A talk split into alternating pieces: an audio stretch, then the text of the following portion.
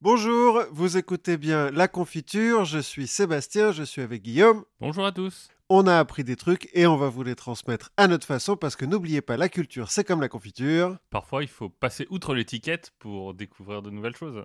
Ouh, on ne juge pas un livre par sa couverture. Parfois, si une BD. euh, Ouais, c'est bien. de quoi allons-nous parler aujourd'hui, Guillaume? Alors aujourd'hui, on va parler de se mesurer l'intelligence et on va parler de l'histoire de l'Iran. Tout à fait. Une partie en tout cas. Exactement. Tout commence par une question que je, que je peux te poser d'ailleurs, euh, de Sébastien, toi qui es d'une euh, intelligence rare. Mhm. Enfin, je veux pas dire qu'elle est dure à trouver. hein. je veux dire qu'elle enfin, a peu d'égal parmi nos congénères. Tout à fait. Est-ce que tu as déjà fait te mesurer? Non, Non? Tu vois, pour comparer avec tes potes euh, ou faire rêver des demoiselles, euh, non, non, non. Je... il y a- La table était trop petite et du coup, euh, bon. ouais. c'est toujours comme ça, hein, je pense. La motivation pour mesurer son, son QI, je pense que c'est comme ça qu'on drague. Tout à fait. Ça a toujours très bien marché. Ben, je vais essayer de te donner envie alors, Ben, en te racontant une petite histoire de la mesure de l'intelligence. mhm. On va aller vite, hein. je vais, je vais Alors, te décevoir un peu. J'ai trouvé fort peu de références sur la mesure de l'intelligence au néolithique. J'ai l'impression qu'ils avaient autre chose à foutre. C'est possible. Ou alors c'est perdu, c'est qu'ils étaient écrits sur des feuilles. Oui. De la même façon, dans l'Antiquité, au Moyen Âge, il n'y a pas beaucoup d'avancées sur ce point-là, même si on se rend compte assez vite qu'il y a des gens qui sont un peu les astres brillants de l'intelligence humaine et d'autres qui ont là la lumière à tous les étages. En vrai, pour commencer un peu dans cette histoire, moi je vais aller en Angleterre au 19e. Tiens, c'est étrange que ça commence en Angleterre, cette histoire. Eh ben, on va commencer par un homme en particulier qui s'appelle Francis Galton. Et Francis Galton, il a un truc, c'est qu'il kiffe mesurer. S'il a une petite... euh, ou... Alors, il, a- il en a une petite, puisque il a arrêté ses études après avoir été consulté à un phrénologue. Qui, lui a dit, qui lui a dit donc monsieur vous en avez une trop petite. Euh, donc euh, un crâne hein, le phrénologue c'est la personne qui est capable de vous donner des conseils de carrière en mesurant votre crâne. Et les boss... euh, et les bosses du crâne. Donc il a arrêté ses études à ce moment-là pour embrasser des carrières plus d'aventuriers d'explorateurs enfin surtout une carrière de riche son Ça aide. euh, voilà, son, son père meurt peu après, donc euh, voilà, il est riche. Il a commencé par faire des maths. Ah, et puis donc il avait pas la bosse des maths. Exactement. Et donc, euh, il va se balader en, en Afrique, par exemple, où là, il va pouvoir euh, exprimer sa passion. Une anecdote passionnante sur lui qui mesure des jeunes femmes. à distance, hein. Et sans se faire voir. Ce qui- Ah. Ce qui est un petit peu bon. c'est un peu cringe. Mais il prend des mesures dans sa tête. De jeunes femmes. Il va continuer un peu sur cette passion de la mesure. À un moment, il va faire une carte de la beauté anglaise. C'est-à-dire qu'il se balade dans les villes anglaises et qu'il met des notes aux filles qui croisent dans la rue. Et après, Ah, c'est Mark Zuckerberg en fait. et après il, met, il fait des moyennes. D'accord. Bon. Il en, il en fait une carte, je pense, complètement objective. son déclic va venir de la lecture du bouquin de son cousin, de l'origine des espèces. Ah Darwin. Voilà, bah, Darwin. Donc ça va lui faire oublier Dieu. hein, et ça va lui donner une idée qui va être un- devenir un peu une obsession. C'est que les êtres humains héritent de leurs parents des capacités mentales bonnes ou mauvaises. Mhm. Et c'est ces capacités mentales-là qui vont déterminer leur succès. Ok. C'est clair, c'est simple. hein, de- on détermine tout à la naissance, voire avant. hein, puis, euh, Ce qui est un petit peu euh, protestant finalement.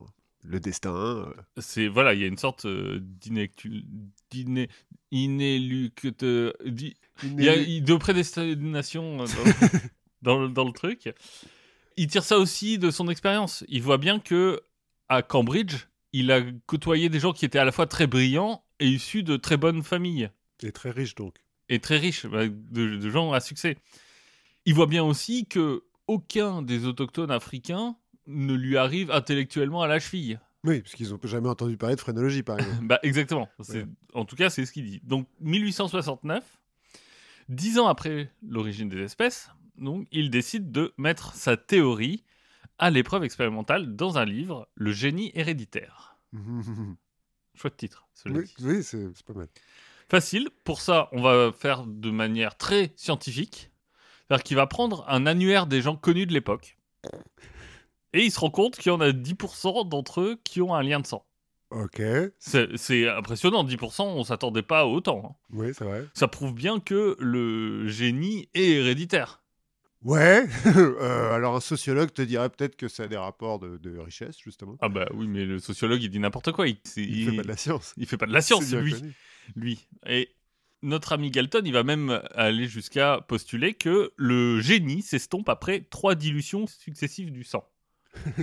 pas trop un homéopathe le type, apparemment. Mais donc, il- du coup, il prône euh, la consanguinité ou comment ça se passe? Alors, Pour pas diluer ton sang. on va voir ce qu'il prône parce que effectivement, il va euh, en tirer des, conclusions. Mais déjà, ça, ça permet de justifier un peu l'ordre social Mhm. du, du moment. Et il va publier des graphes qui prouvent, euh, pour, avec des gros guillemets, hein, que si les femmes, les personnes de couleur ou de classe inférieure ont ce statut-là dans la société, bah, c'est l'ordre naturel des choses. Oui, c'est qu'ils ont pas le bon patrimoine euh, génétique. quoi. Exactement, ils ont une, valeur génétique moindre, donc euh, ils sont à leur place. Bon, finalement, la société, il en fait un ordre génétique Mhm. et il en vient à la conclusion simple que seuls ceux dans les couches supérieures devraient se reproduire pour faire une humanité meilleure. Voilà, tranquille. On vient d'inventer Le le génisme. voilà. Superbe. Bon. Euh, Alors qu'il s'appelle pas Eugène en plus. euh, Non, malheureusement, C'est dommage. Eugène Eugénisme.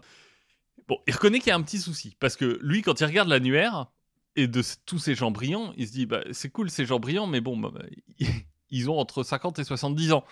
Ils sont tous mal. Ils sont tous mal. Mais ça, c'est pas grave parce que, euh, bon, on pourrait leur donner des femmes. Oui, bah oui, il le mérite. Il est, je, je sais plus si je l'ai mis après, mais euh, oui, si. Je- J'expliquerai comment on leur donne des femmes. Mais il dit, c'est pas très pratique tout ça, parce qu'en fait, tu peux pas trop te permettre d'attendre que des gens atteignent 50, 70 ans avant de leur dire, bah c'est bon, maintenant, euh, t'as un prix Nobel, tu peux te reproduire. Oui, oui, Il faudrait mieux pouvoir les choisir avant. Quand ils sont dans la force de l'âge. Voilà. Et pour ça, bah, il faudrait pouvoir mesurer leur potentiel. Mhm. Arrive l'idée de pouvoir mesurer une forme d'intelligence. Qui donc serait constante tout au long de la vie. Quoi. Tu gagnes pas en intelligence. euh, Ah non, bah non, c'est une composante qui est complètement innée. Oui. Et donc, il va proposer que les meilleurs à ce test soient appairés à des jeunes femmes qu'on choisit bah, pour leur beauté, leur morale et leur capacité à tenir une maison. Ah, on leur fait pas passer le test aux femmes par contre. Bon, non, Non, ça prend du temps. on les prend dans la bonne société. quoi. Ah oui, oui. Et on leur donne une grosse somme d'argent. Aux femmes Mm, Bah, non, pas aux femmes. euh, Au couple. pas- Au couple. Les Femmes. elles savent pas vraiment tenir l'argent. et qu'on garantisse aussi l'éducation de leurs enfants. D'accord. Donc en gros, euh, si tu réussis ton test de QI, euh, c'est on déroule le tapis rouge. Quoi. Mhm. Ce qui est une vision assez positive de l'eugénisme. Oui, c'est- mieux que de, de castrer des gens, quoi. On, on y reviendra. D'accord. Il n'y a plus qu'à trouver donc la façon de mesurer ce potentiel. Et Galton, il va faire une première tentative à l'exposition sanitaire internationale de Londres Mhm. en 1884. Donc il va mettre un petit stand avec euh, deux trois assistants et il va prendre des mesures sur des milliers de personnes Mhm. qui passent. Il va mesurer leur taille, leur envergure, leur capacité à frapper une cible, Mhm. à distinguer des couleurs. En fait, l'idée, c'est que derrière tout ça, ça lui permet de comprendre la capacité des gens, que les gens ont à avoir un cerveau qui fonctionne, c'est-à-dire qui analyse ce qui se passe au dehors pour en tirer de l'information. Enfin, là, les tests que tu m'as dit, euh, c'est quand même assez simple, quoi. Bah, frapper une cible, c'est, il se rend compte que c'est pas aussi simple que ça. Certes. Ça l'attriste d'ailleurs à quel point la société s'affaiblit et que de son temps, on savait le faire beaucoup mieux. Oui, bien sûr. On notera qu'il mesure pas le crâne. Ah, il a abandonné la, la phrénologie Bah, je sais, je pense qu'il a pas vraiment envie que Ah oui, d'arriver à la conclusion qu'il faut un gros crâne pour être intelligent. Ça lui va pas vraiment. Le problème, c'est que il va récupérer plein de données, mais maintenant, qu'est-ce qu'on en fait de ces données? Ben oui. À l'époque, les statistiques, ça n'existe pas vraiment. Et les tableurs Excel, encore moins. Encore moins. Mais les statistiques à l'époque, alors elles existent un petit peu en Europe, Mhm. mais elles servent avant tout pour la science physique. Mhm. C'est-à-dire qu'elles servent notamment à avoir des moyennes et des erreurs. Mhm.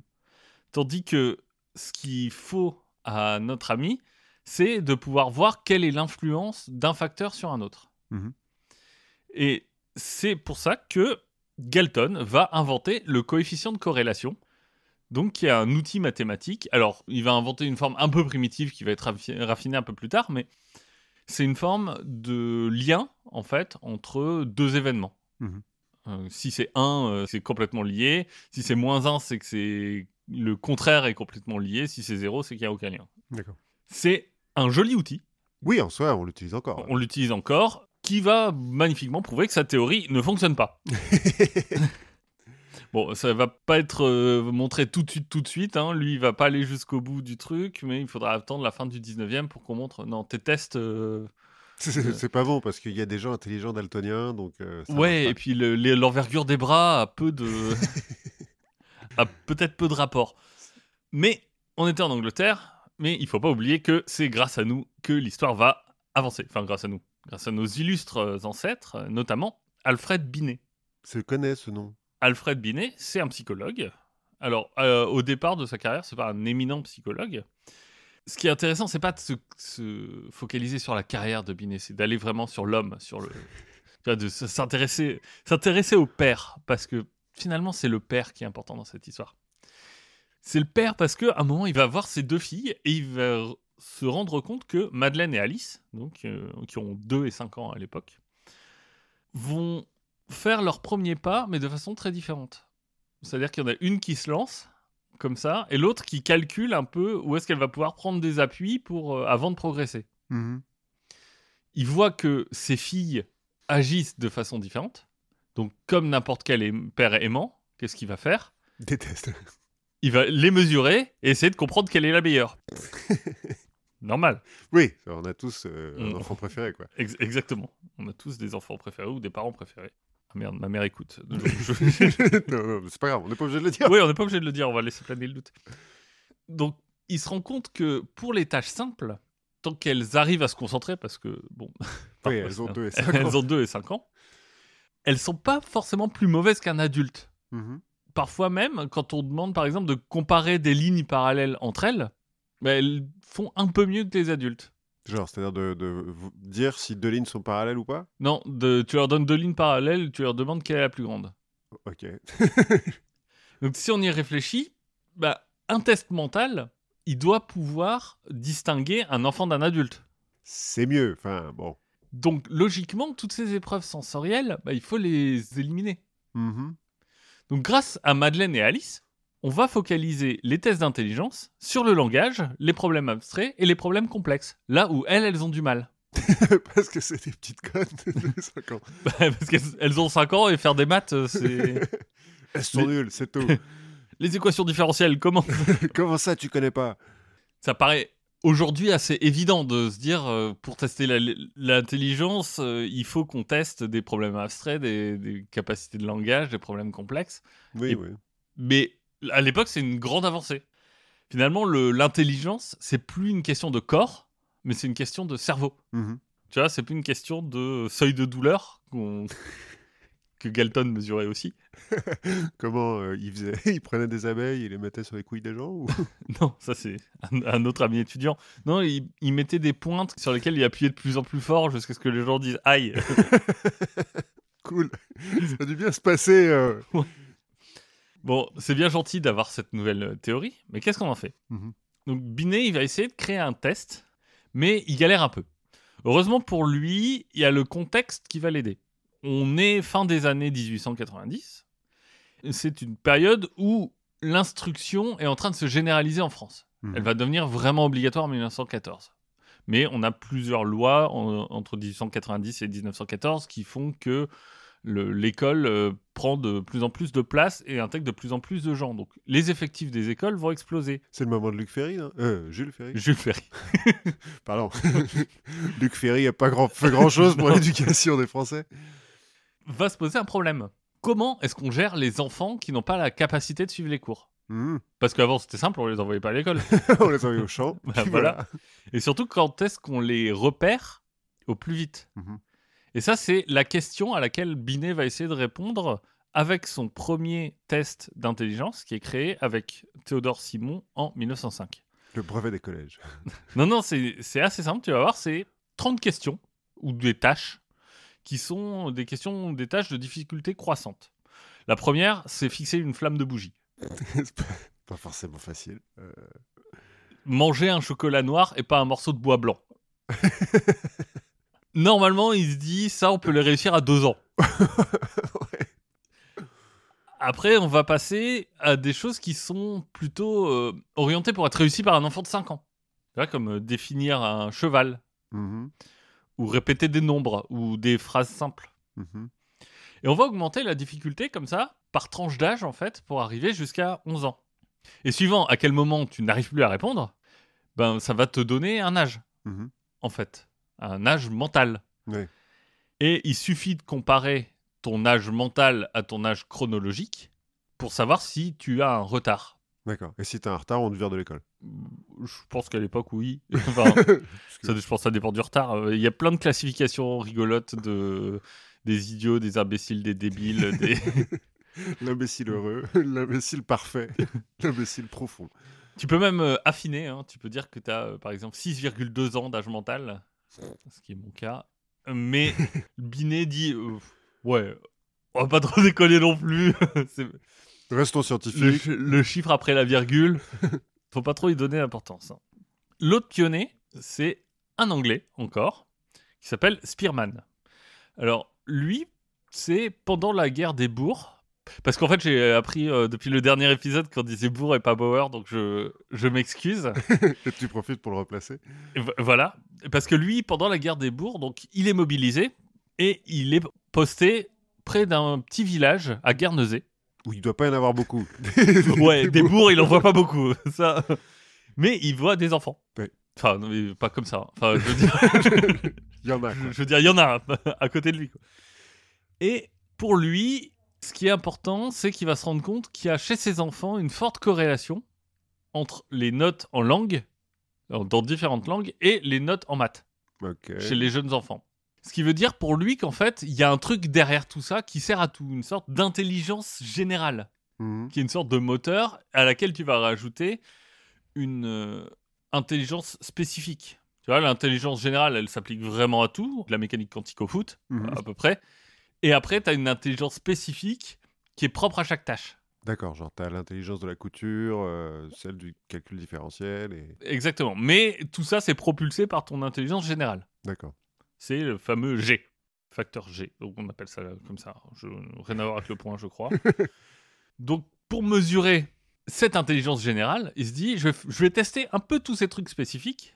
L'idée étant pas de, de savoir si tu es bon dans un truc ou dans un autre, mais en faisant un peu une grosse moyenne de tout ça, je vais avoir une idée de l'intelligence générale. D'accord. Il faut mesurer ça et l'étape d'après, c'est un, un autre mec qui va venir en Europe pour euh, prendre euh, ces infos et les emmener aux USA. Lui, c'est Henry Herbert Goddard. Mhm. Rien à voir avec Rien à Harry voir. Potter. Non, il est 2D, enfin 3D. Lui, il gère, et en gros, il constitue l'ensemble hein, du département de psychologie d'une école d'apprentissage pour les faibles d'esprit à Vineland, New Jersey. Ouais, donc il est tout seul dans son truc. Donc, euh, faible d'esprit, j'ai l'impression que c'est le mot euh, de l'époque et que je vais garder. Je, je vais essayer de n'offenser personne. Mais une école d'apprentissage pour les faibles d'esprit, pour le coup, ils sont bien lotis, ils sont bien traités. On cherche un peu leur euh, bonheur parce qu'on pense que c'est par le bonheur qu'ils vont s'épanouir. C'est plutôt. Ouais, on n'est pas dans le mal. cliché de l'asile complètement lugubre. Ouais, ouais, puis on les envoie pas à la mine, quoi. Donc, euh, Donc lui, pareil, hein, il se dit, il faut que j'arrive à mesurer euh, les, les choses. Il est tout seul dans son coin, d'abord aux États-Unis, donc euh, il va avoir les mêmes idées que les Anglais. La force des poignets, il va mesurer euh, des mouvements involontaires pour relier ça à l'intelligence, mais il se rend compte que ça mène pas à grand-chose. mhm. Donc Europe, donc il découvre Binet. Et lui, il va, enfin les pincettes du français de attention, le virgule, machin, fini. Lui, il va d'abord revalider le test en le comparant aux observations des professeurs de son école. Ouais. Euh, genre, ah, lui, il a une bonne note. euh, est-ce- Qu'est-ce que t'en penses Ah oui, ça m'a l'air bien. oui, parce qu'il est vraiment faible, hein, celui-là. Hein? Non, pas tant que ça. Mais lui, il va aller plus loin. Binet, il dit mon test, il permet de euh, mesurer la maturité d'un enfant. Mhm. Lui, il va pousser le truc un peu plus loin et dire non, ce test, il permet de mesurer une donnée biologique qui est l'intelligence. Ah ouais, d'accord. Il revient un petit peu sur le côté anglais, genre c'est biologique, c'est génétique, et puis ça Oui, bougera voilà. plus, quoi. Mais on parle du même test. hein. Hmm. Ça tombe bien parce que euh, jusque-là, on ne s'est pas trop intéressé aux faibles d'esprit dans la psychologie. Mhm. Parce que, bah, faut comprendre, t'es psychologue, Enfin, je veux dire, à côté, il y a les fous. c'est plus intéressant, quoi. Bah, en fait, Ouais, en fait. euh, en, en fait euh, si on parle de pop culture, tu vois, à part euh, Forrest Gump, des gens qui ont un problème de handicap mental dans la pop culture par rapport à des gens qui sont fous. Et puis même Forrest Gump, en fait, quand tu- il a une vie incroyable, mais une discussion avec lui, c'est pas forcément. Bah, voilà, donc c'est. c'est, Si, euh, si t'es psychologue, c'est le début, tu peux choisir tes, tes malades, bah tu prends ouais ceux qui sont les plus intéressants. quoi. Donc euh, tu prends ceux qui sont plus intéressants et lui il est psychologue, il va donc s'approprier ce champ d'études, ce qui va le faire sortir en fait un peu du champ de la médecine Mhm. et de la psychiatrie. On n'est plus vraiment dans, dans du diagnostic médical, mais son outil, son test, va devenir un test de diagnostic. Il va réussir à le faire accepter par la communauté euh, médicale, principalement parce qu'il n'y a que lui qui bosse dessus et que les autres s'en foutent. Donc en fait, on est bien content d'avoir un truc. Euh, on va avoir un outil de diagnostic officiel en 1910. Donc qui diagnostique les faibles d'esprit. Exactement. Là encore, euh, il fait des catégories. euh, je crois que c'est c'est idiot, imbécile et, et débile. C'est dommage qu'il n'y ait pas les sous-catégories, tu vois. Ça fait des. Bon, enfin, moi, c'est des insultes que j'aime bien, des profondes. Et lui aussi, bah, il va profiter de la même façon que Binet de l'essor du système scolaire euh, américain pour répondre son test. Non seulement parce que ça va lui permettre de faire un peu de tri, Mhm. mais aussi parce que lui, il a une visée un peu euh, scientifique et qui se dit que euh, c'est un peu le, le thermomètre euh, du thermodynamicien.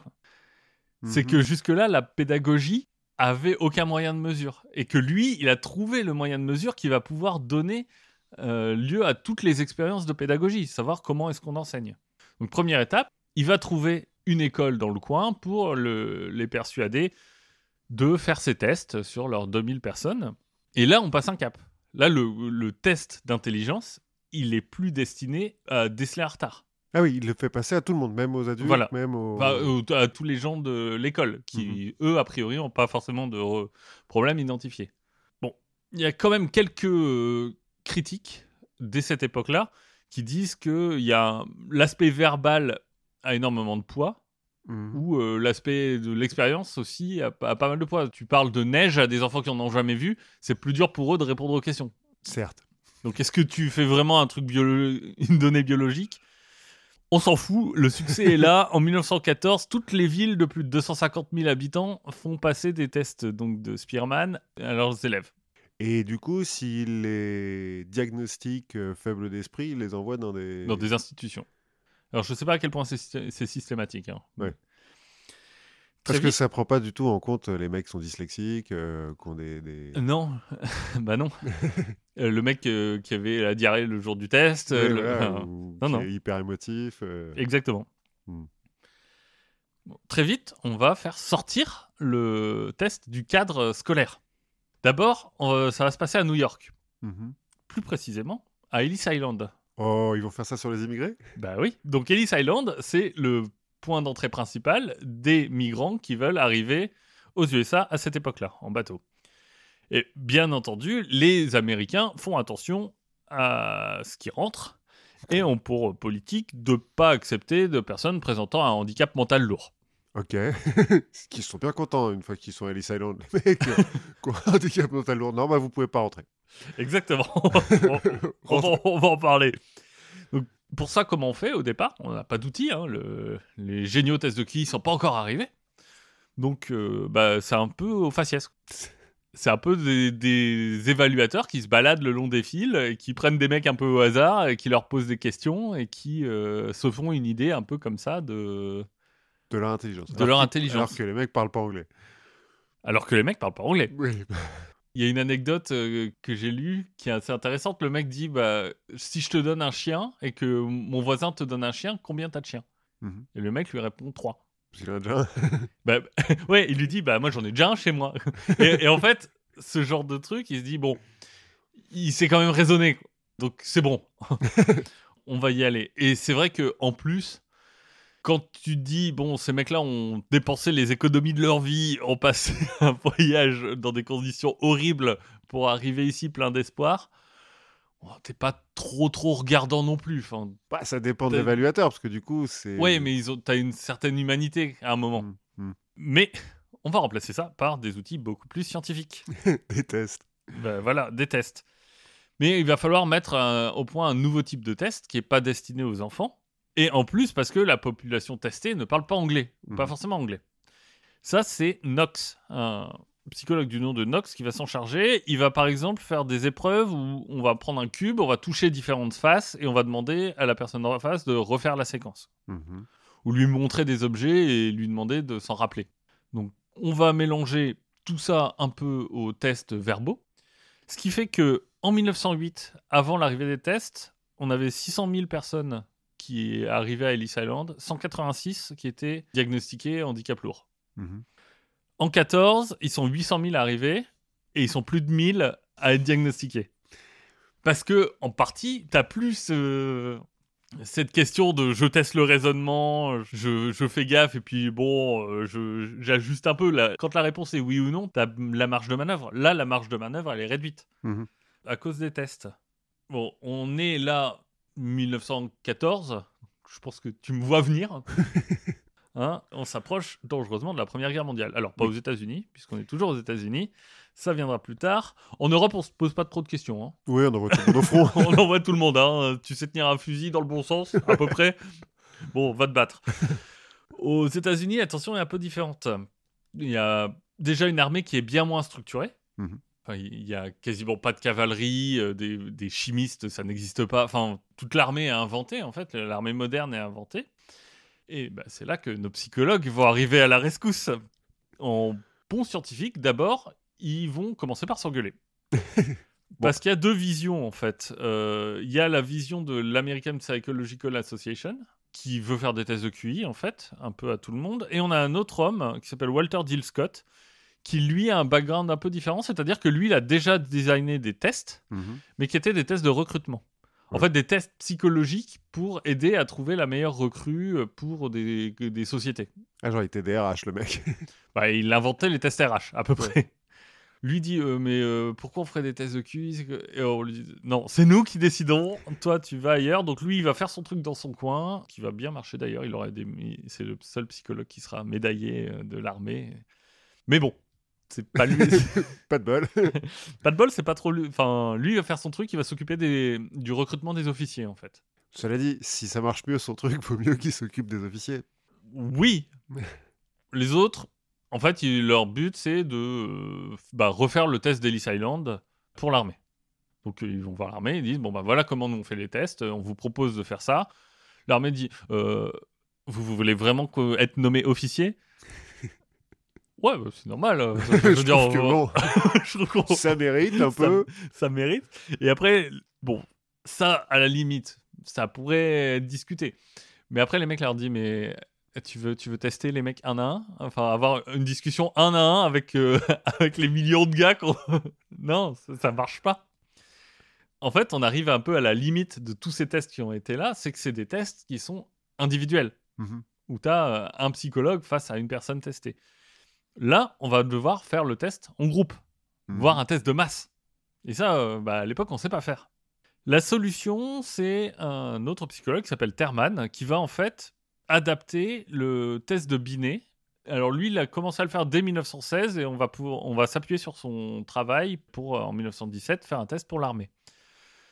On lui doit notamment une idée qui ressemble à celle de Binet, hein, qui est en fait de diviser l'âge mental par l'âge chronologique Mhm.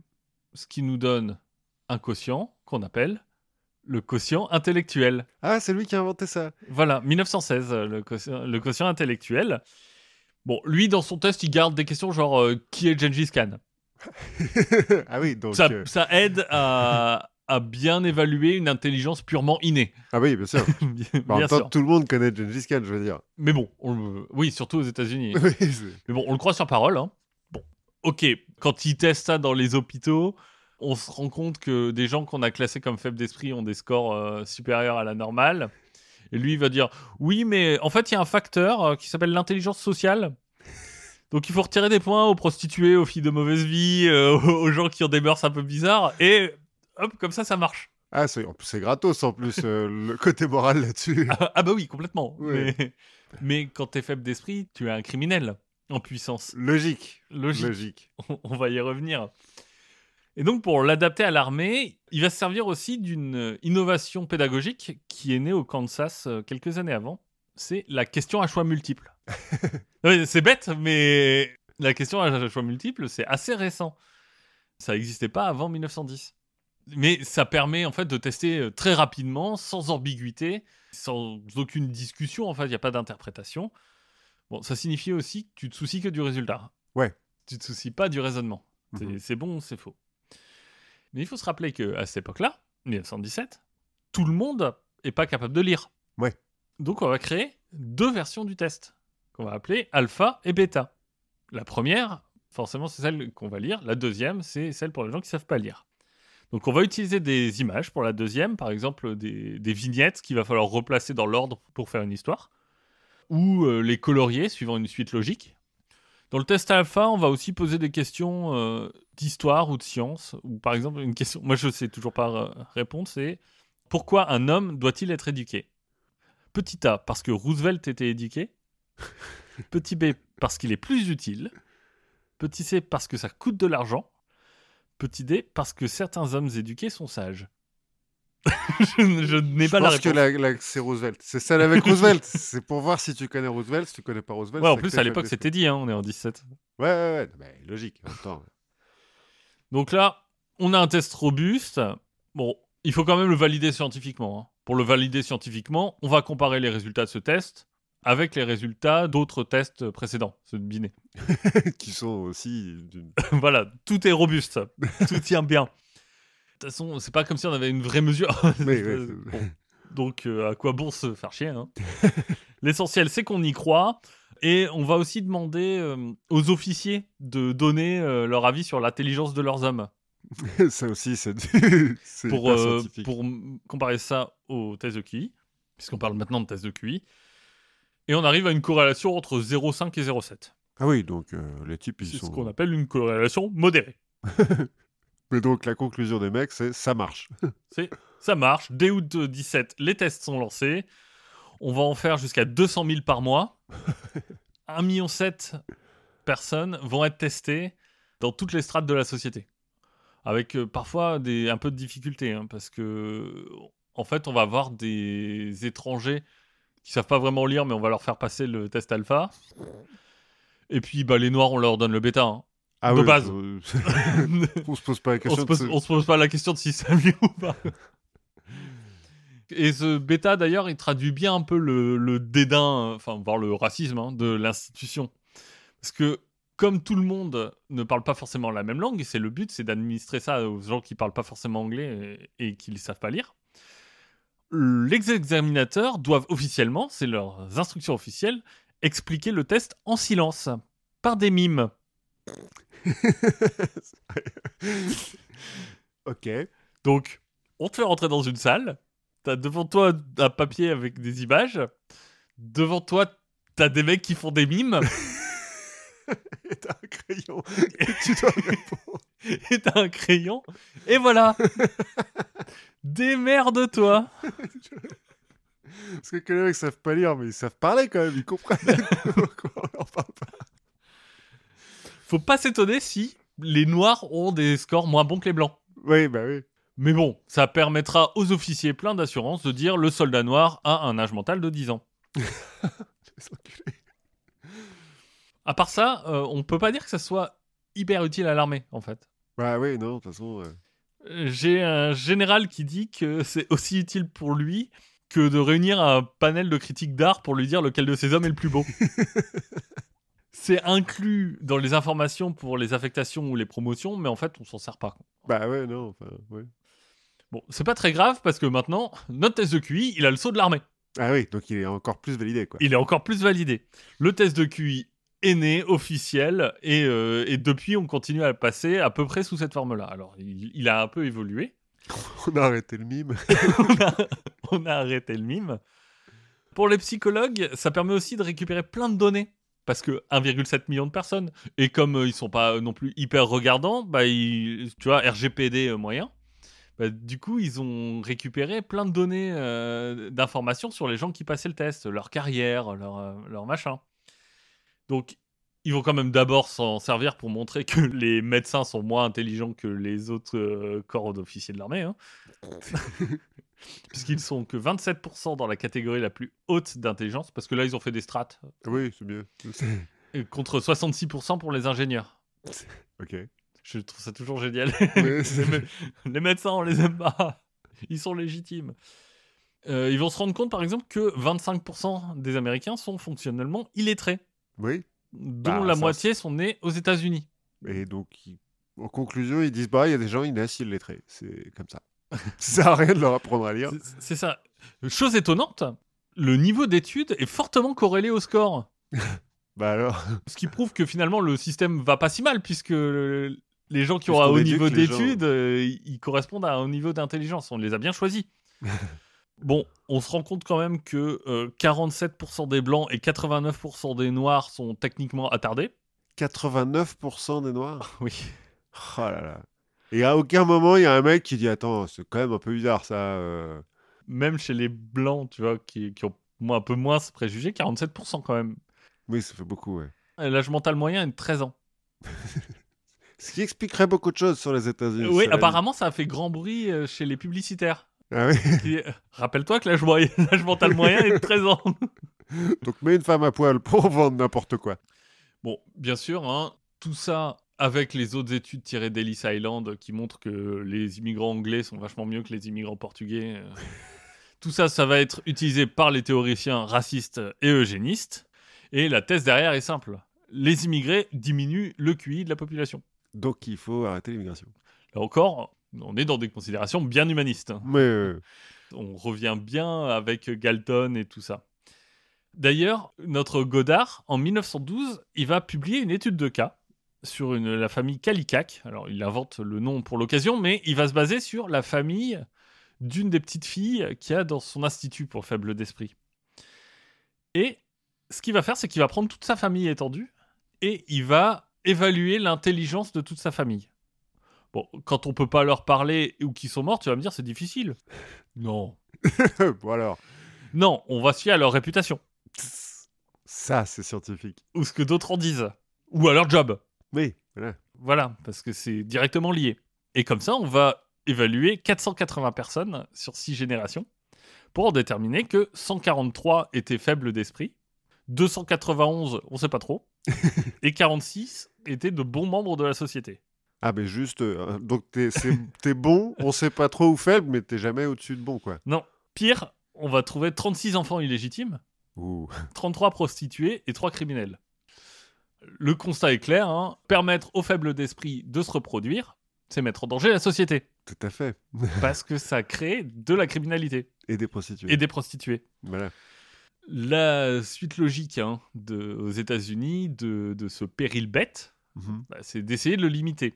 Donc on peut commencer par limiter l'immigration, mais on a la- la- le problème de la prolifération des faibles d'esprit. Mhm, Bah oui, parce qu'ils se reproduisent entre eux. Voilà, mais le problème, c'est que tu as toute une catégorie, ce qu'on appelle les débiles, qui sont en fait dangereux parce qu'ils ont ce- ces mauvais gènes en, en eux qui, qui les poussent à la criminalité, mais qui sont suffisamment intelligents quand même pour avoir une vie autonome Mhm. et aller casser des cailloux dans une mine euh, ou euh, être à l'usine. Les autres, on se dit, bon, ils sont trop bêtes pour se reproduire. euh. Pour cette catégorie de la population, la solution est assez simple, hein, la stérilisation forcée. Voilà, tout à fait. C'est Qu'est-ce qui peut mal se passer Voilà, on commence assez tôt, hein, dès 1887 aux États-Unis. Mais le vrai tournant, c'est 1927. C'est le cas de Buck versus Bell, qui va en fait être un cas euh, juridique qui va remonter jusqu'à la Cour suprême, qui va légitimer la stérilisation de ceux qui euh, échouent à un test de QI. C'est chaud. Le cas est ultra horrible. euh, Enfin, je pense qu'on pourrait faire un épisode rien que sur ce cas. C'est une fille euh, qui a été adoptée par une famille d'accueil, euh, qui se retrouve enceinte parce qu'elle a été violée par le neveu, euh, et donc on dit qu'elle a des mauvaises mœurs. on l'a fait institutionnaliser. Elle va être stérilisée de force. les mecs vont, vont mentir à son procès. Enfin, parce qu'elle avait des bonnes notes à l'école. Oui, Mais- bah oui, du coup. non mais enfin c'est assez dingue. Mais avant ça, en fait, on n'avait pas vraiment de cadre légal. Bon, on faisait pas vraiment d'information aux patients non plus. hein. Oui, Euh, mais bon, c'est pour le bien de tout le monde. voilà. Toujours est-il qu'au XXe siècle, les États-Unis stériliseront officiellement plus de 60 000 personnes. Oh la vache. Mais c'est pas les seuls à faire ça. hein. En Europe du Nord, on le fait aussi, beaucoup. Au Japon aussi, il me semble. Bon, tu te doutes bien que sur, ce- sur cette belle euh, lancée, un moment, il va falloir parler des nazis. Bah oui, parce qu'eux aussi, ils aiment bien stériliser les gens. Oui, Définitivement. oui, bon, euh, on va passer hein, sur les horreurs euh, et tout ça. Ils ont commis euh, des, des crimes et des atrocités inimaginables, notamment au nom de leur vision de l'eugénisme. Mhm. Oui, parce qu'ils ont un truc au début avec les Oui.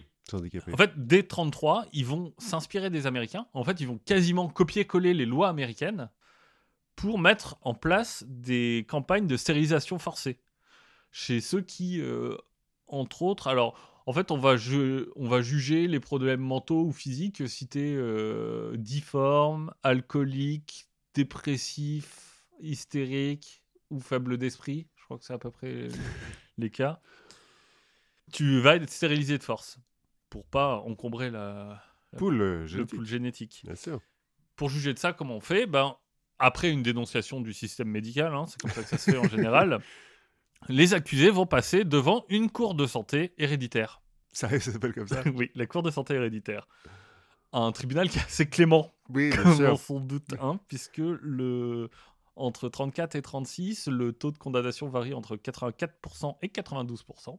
Bah, en même temps, c'est que les dénonciations sont fiables. Exactement. Euh, hein. 388 000 stérilisations, dont les deux terres pour les retards mentaux. bon, le retard mental, c'est aussi un bon prétexte hein, Oui. pour stériliser des prostituées, mais aussi des activistes politiques. Ah bah oui, parce que le communisme, c'est héréditaire. Exactement. Bon, les nazis vont créer un test spécifiquement en se basant sur le test américain, mais alors eux, les biais, ils en ont rien à foutre. Eux, si tu sais pas qui est Gengis Khan, bah c'est ton problème. non, eux, ils demandent qui a découvert l'Amérique, Ouais. mais aussi euh, que signifie Noël. Ah ouais, d'accord. Tu vois, à la fin, t'as même pas de chiffres. T'as pas de chiffres, tout se fait à l'oral, et euh, tu finis juste par une classification euh, normale, idiot, imbécile ou débile. Quoi. Ok, cool. Mais cela dit, du coup, ils, ils abandonnent le, le questionnaire à choix multiples. Oui. Ce qui est... Ce qui est, ce qui est un choix. le médecin, en fait, il est libre, il note pas les réponses qui sont données, et à la fin, il dit Hop, j'ai fait l'interrogatoire. Voilà est le, débile. voilà le bon. résultat. Ok, cool. Et il y en a qu'un seul, bien sûr, de médecin. Bah oui. Oui. Donc, euh, à peu près n'importe qui tu veux. Mais même des membres du parti. Hein. T'as des membres du parti qui se font stériliser de force euh, parce qu'on les trouve trop bêtes. quoi.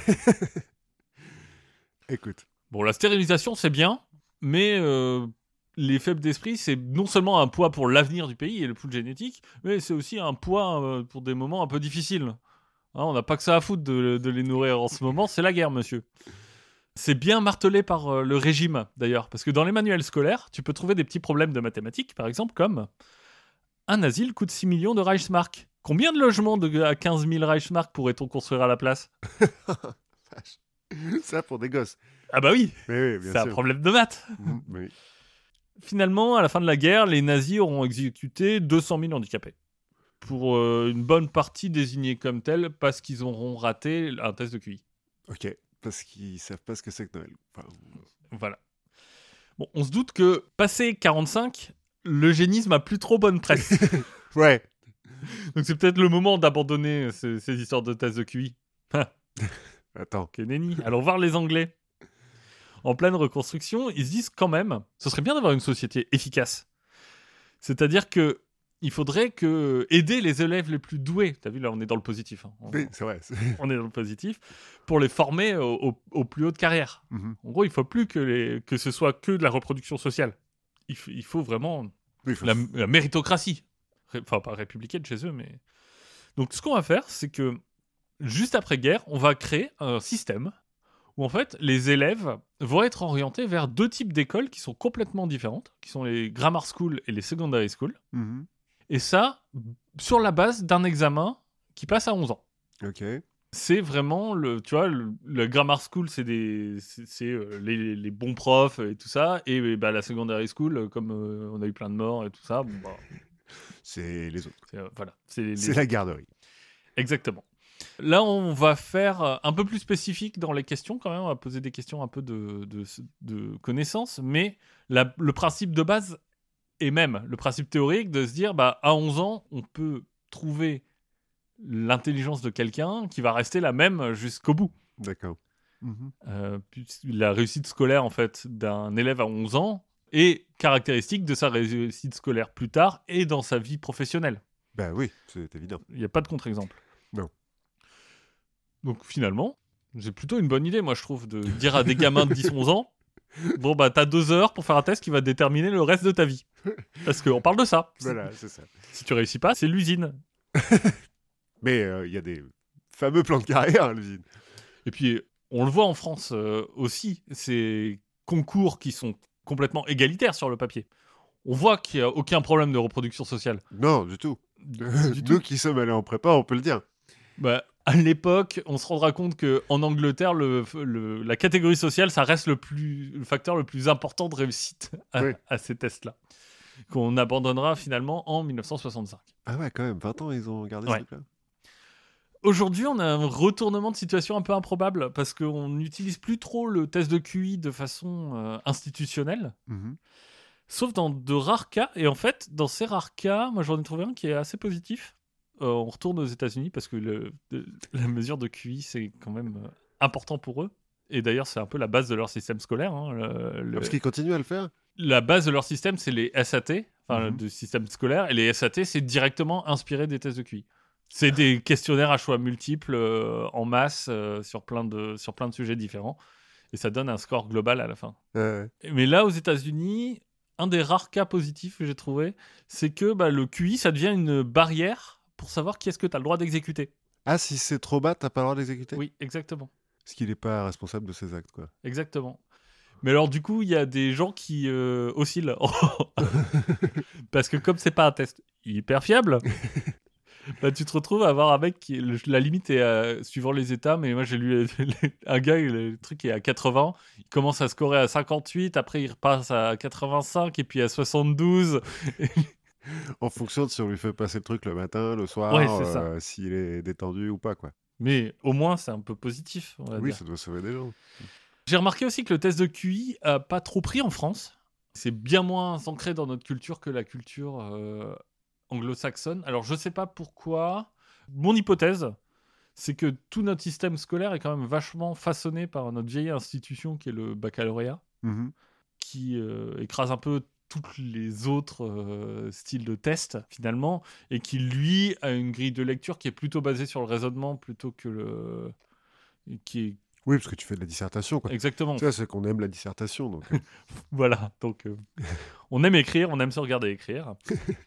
Moi, en. France, j'ai l'impression qu'on fait des tests de QI, mais pas pour déceler les faibles d'esprit, mais les surdoués. Enfin, moi, quand j'étais au collège, je crois, où, enfin bon, il y avait un type qui était euh, brillant, hein, on peut pas, on peut pas le nier.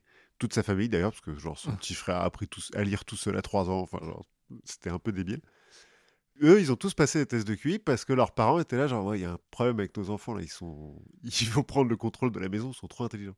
Alors moi, en fait, peut-être que j'ai passé un test de QI, je sais plus, euh, quand, euh, parce que j'ai j'ai sauté une classe, j'ai sauté le CE2. Et donc j'ai vu un psychologue à ce moment-là qui, qui m'a posé des questions sur de l'orthographe et des trucs comme ça. Puis à la fin, il m'a dit oui, c'est bon. Ouais, mais tu sais pas, en fait, si c'est. Non, je... Est-ce que t'as fait du mime? Mais monsieur, pourquoi vous bougez comme ça? Je ne comprends pas.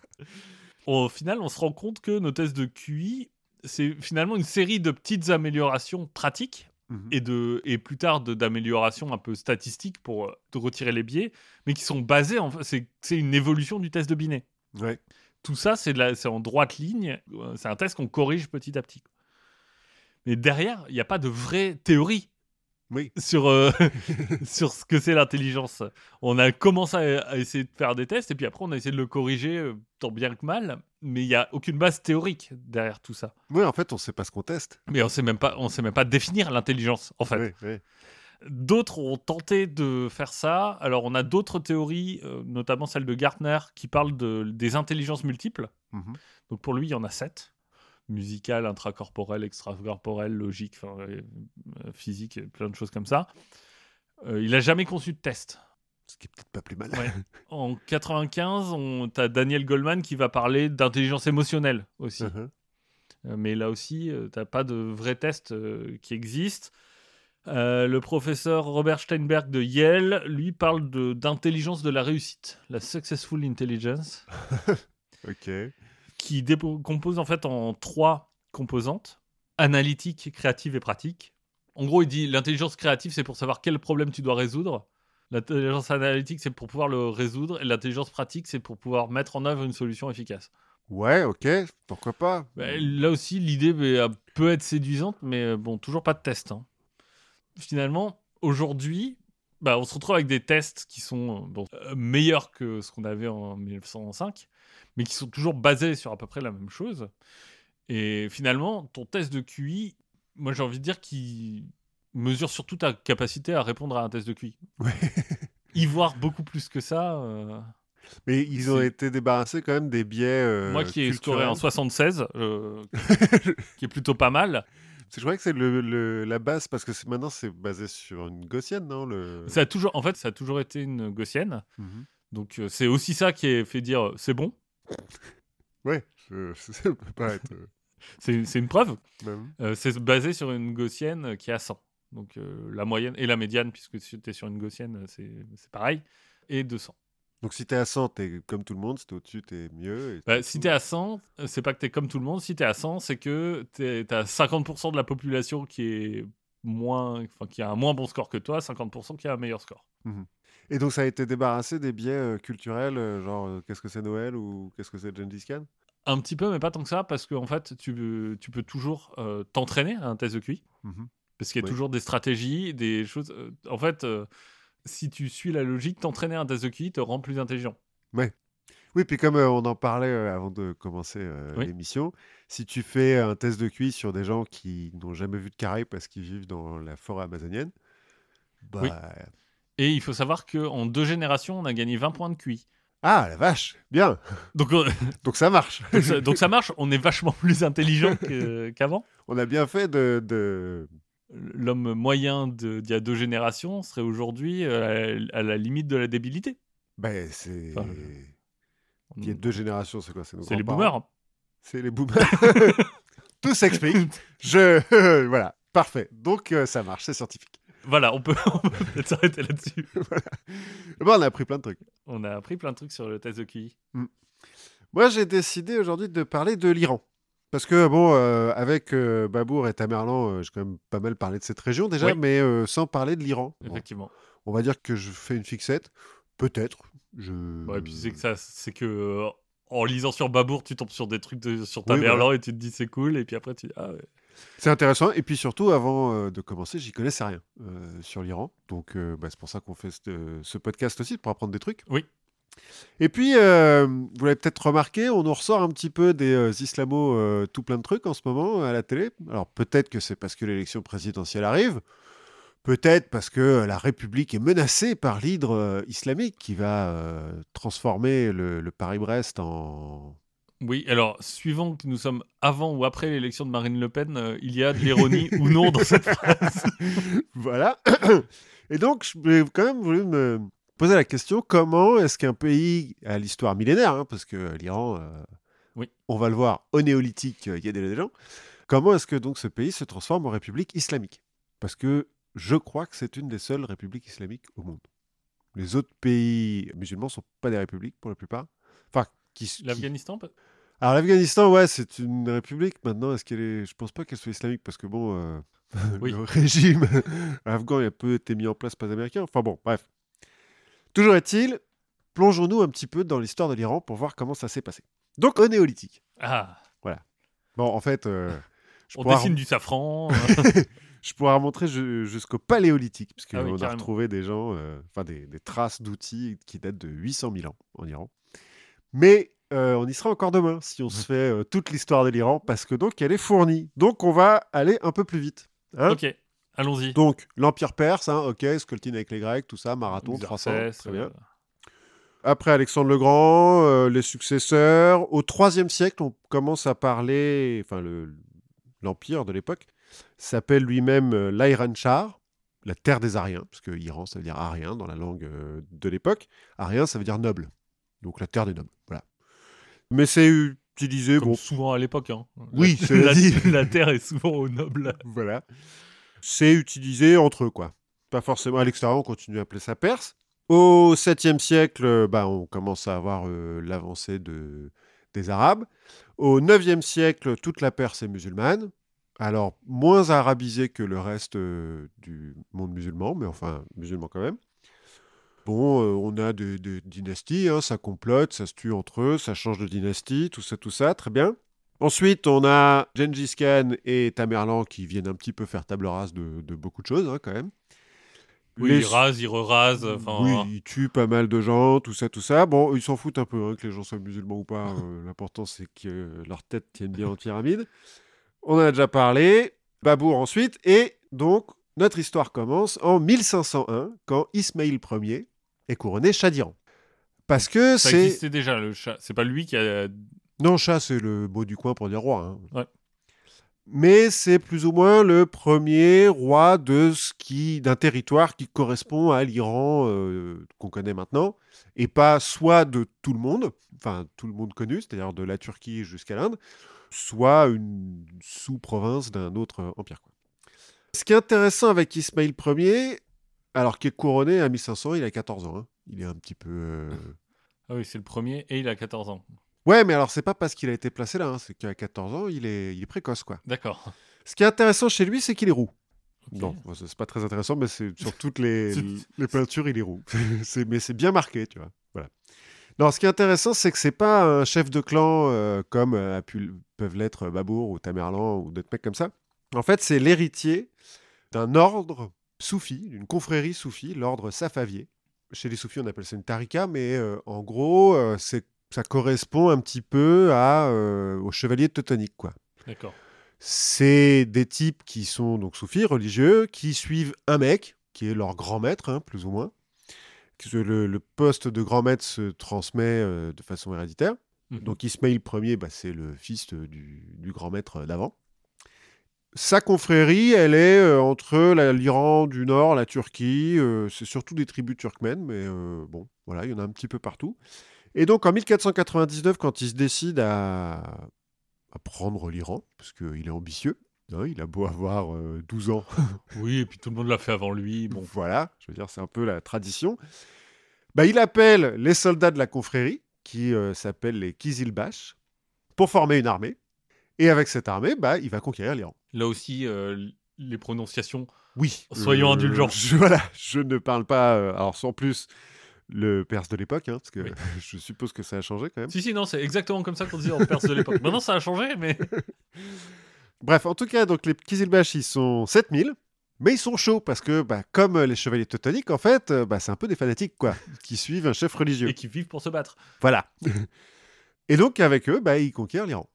On l'a comparé, moi je l'ai vu euh, comparé avec ce qu'a fait Albert de Prusse, le dernier grand maître des chevaliers teutoniques, qui à un moment donné a dit Bon, bah, euh, on va prendre le coin là, on va appeler ça la Prusse, et puis moi je vais être duc. Parce que grand maître Voilà. c'est cool, mais duc c'est mieux. C'est un peu ce que fait Ismaïl. Maintenant, je suis chat. Voilà, maintenant. C'est moi le chat. C'est moi le chat. Et puis, pour euh, unifier un peu le pays, parce que le problème euh, en Iran, alors déjà qu'ils se sont fait marcher dessus par beaucoup de gens, et donc il y a eu beaucoup de mouvements de population, c'est qu'en Iran, bah, tu as des Turkmènes, tu as des Perses, tu as des Arabes qui sont venus euh, au moment de la conquête, tu as des Kurdes, tu as des Arméniens, tu as un peu de tout, quoi. Tu as même Oui. un peu des Indiens et des Afghans à l'Est. euh, bon. Donc il faut unifier un petit peu tout ça. Et bah du coup, Ismaïl, il décide que tout le monde doit se convertir au chiisme que ça devient la religion d'État et que si t'es pas chiite, maintenant, soit tu dégages, soit euh, on te raccourcit.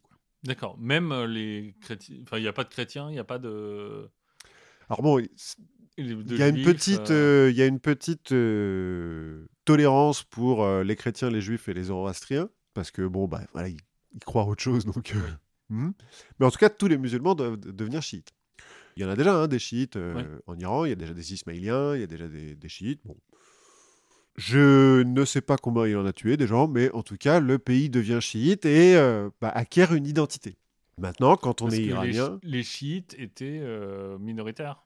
les chiites, alors pas forcément en Iran, mais dans l'islam, Oui, les chiites le- sont minoritaires, encore maintenant. Oui. En Iran, ils sont largement majoritaires, hein, c'est 80% de la population. À l'époque, dans la région, je sais pas, je- les statistiques ethniques étant interdites, euh, bon, on ne sait pas trop. Mais euh, en tout cas, après le, le décret d'Ismaïl, euh, tout le monde devient chiite. Enfin, tout le monde, la majorité des gens deviennent chiites. en Donc, tout cas, si tu leur demandes, ils sont chiites. Oui. Donc, ça crée une identité. Et puis, dans le chiisme, le clergé est vachement plus euh, structuré que dans le sunnisme. Mhm. Et donc, le clergé chiite en Iran se structure et euh, bah, acquiert un certain pouvoir. Parce que Ismaïl, euh, comme un peu tous les rois euh, de cette époque, il est roi de droit divin. hein. Oui. Déjà qu'à la base, c'est un chef religieux et que son armée, c'est des fanatiques. Tant qu'à faire, Voilà. Donc, j'ai un, discuté avec le patron. donc, un certain pouvoir donné au clergé chiite. Bon, on saute un petit peu dans le temps. Au XVIIIe siècle, la dynastie des Safavides, donc, qui a fondé euh, Ismaïl, est un peu sur le déclin. Donc c'est pas lui les Ismaéliens? Non. C'est un autre Ismaël? Oui, c'est un des imams euh, de, du début de l'islam. Voilà. Parce qu'il y a un moment donné où euh, un des imams, le successeur d'Ali, a euh, deux fils. Son fils aîné est censé être son successeur, mais meurt avant lui.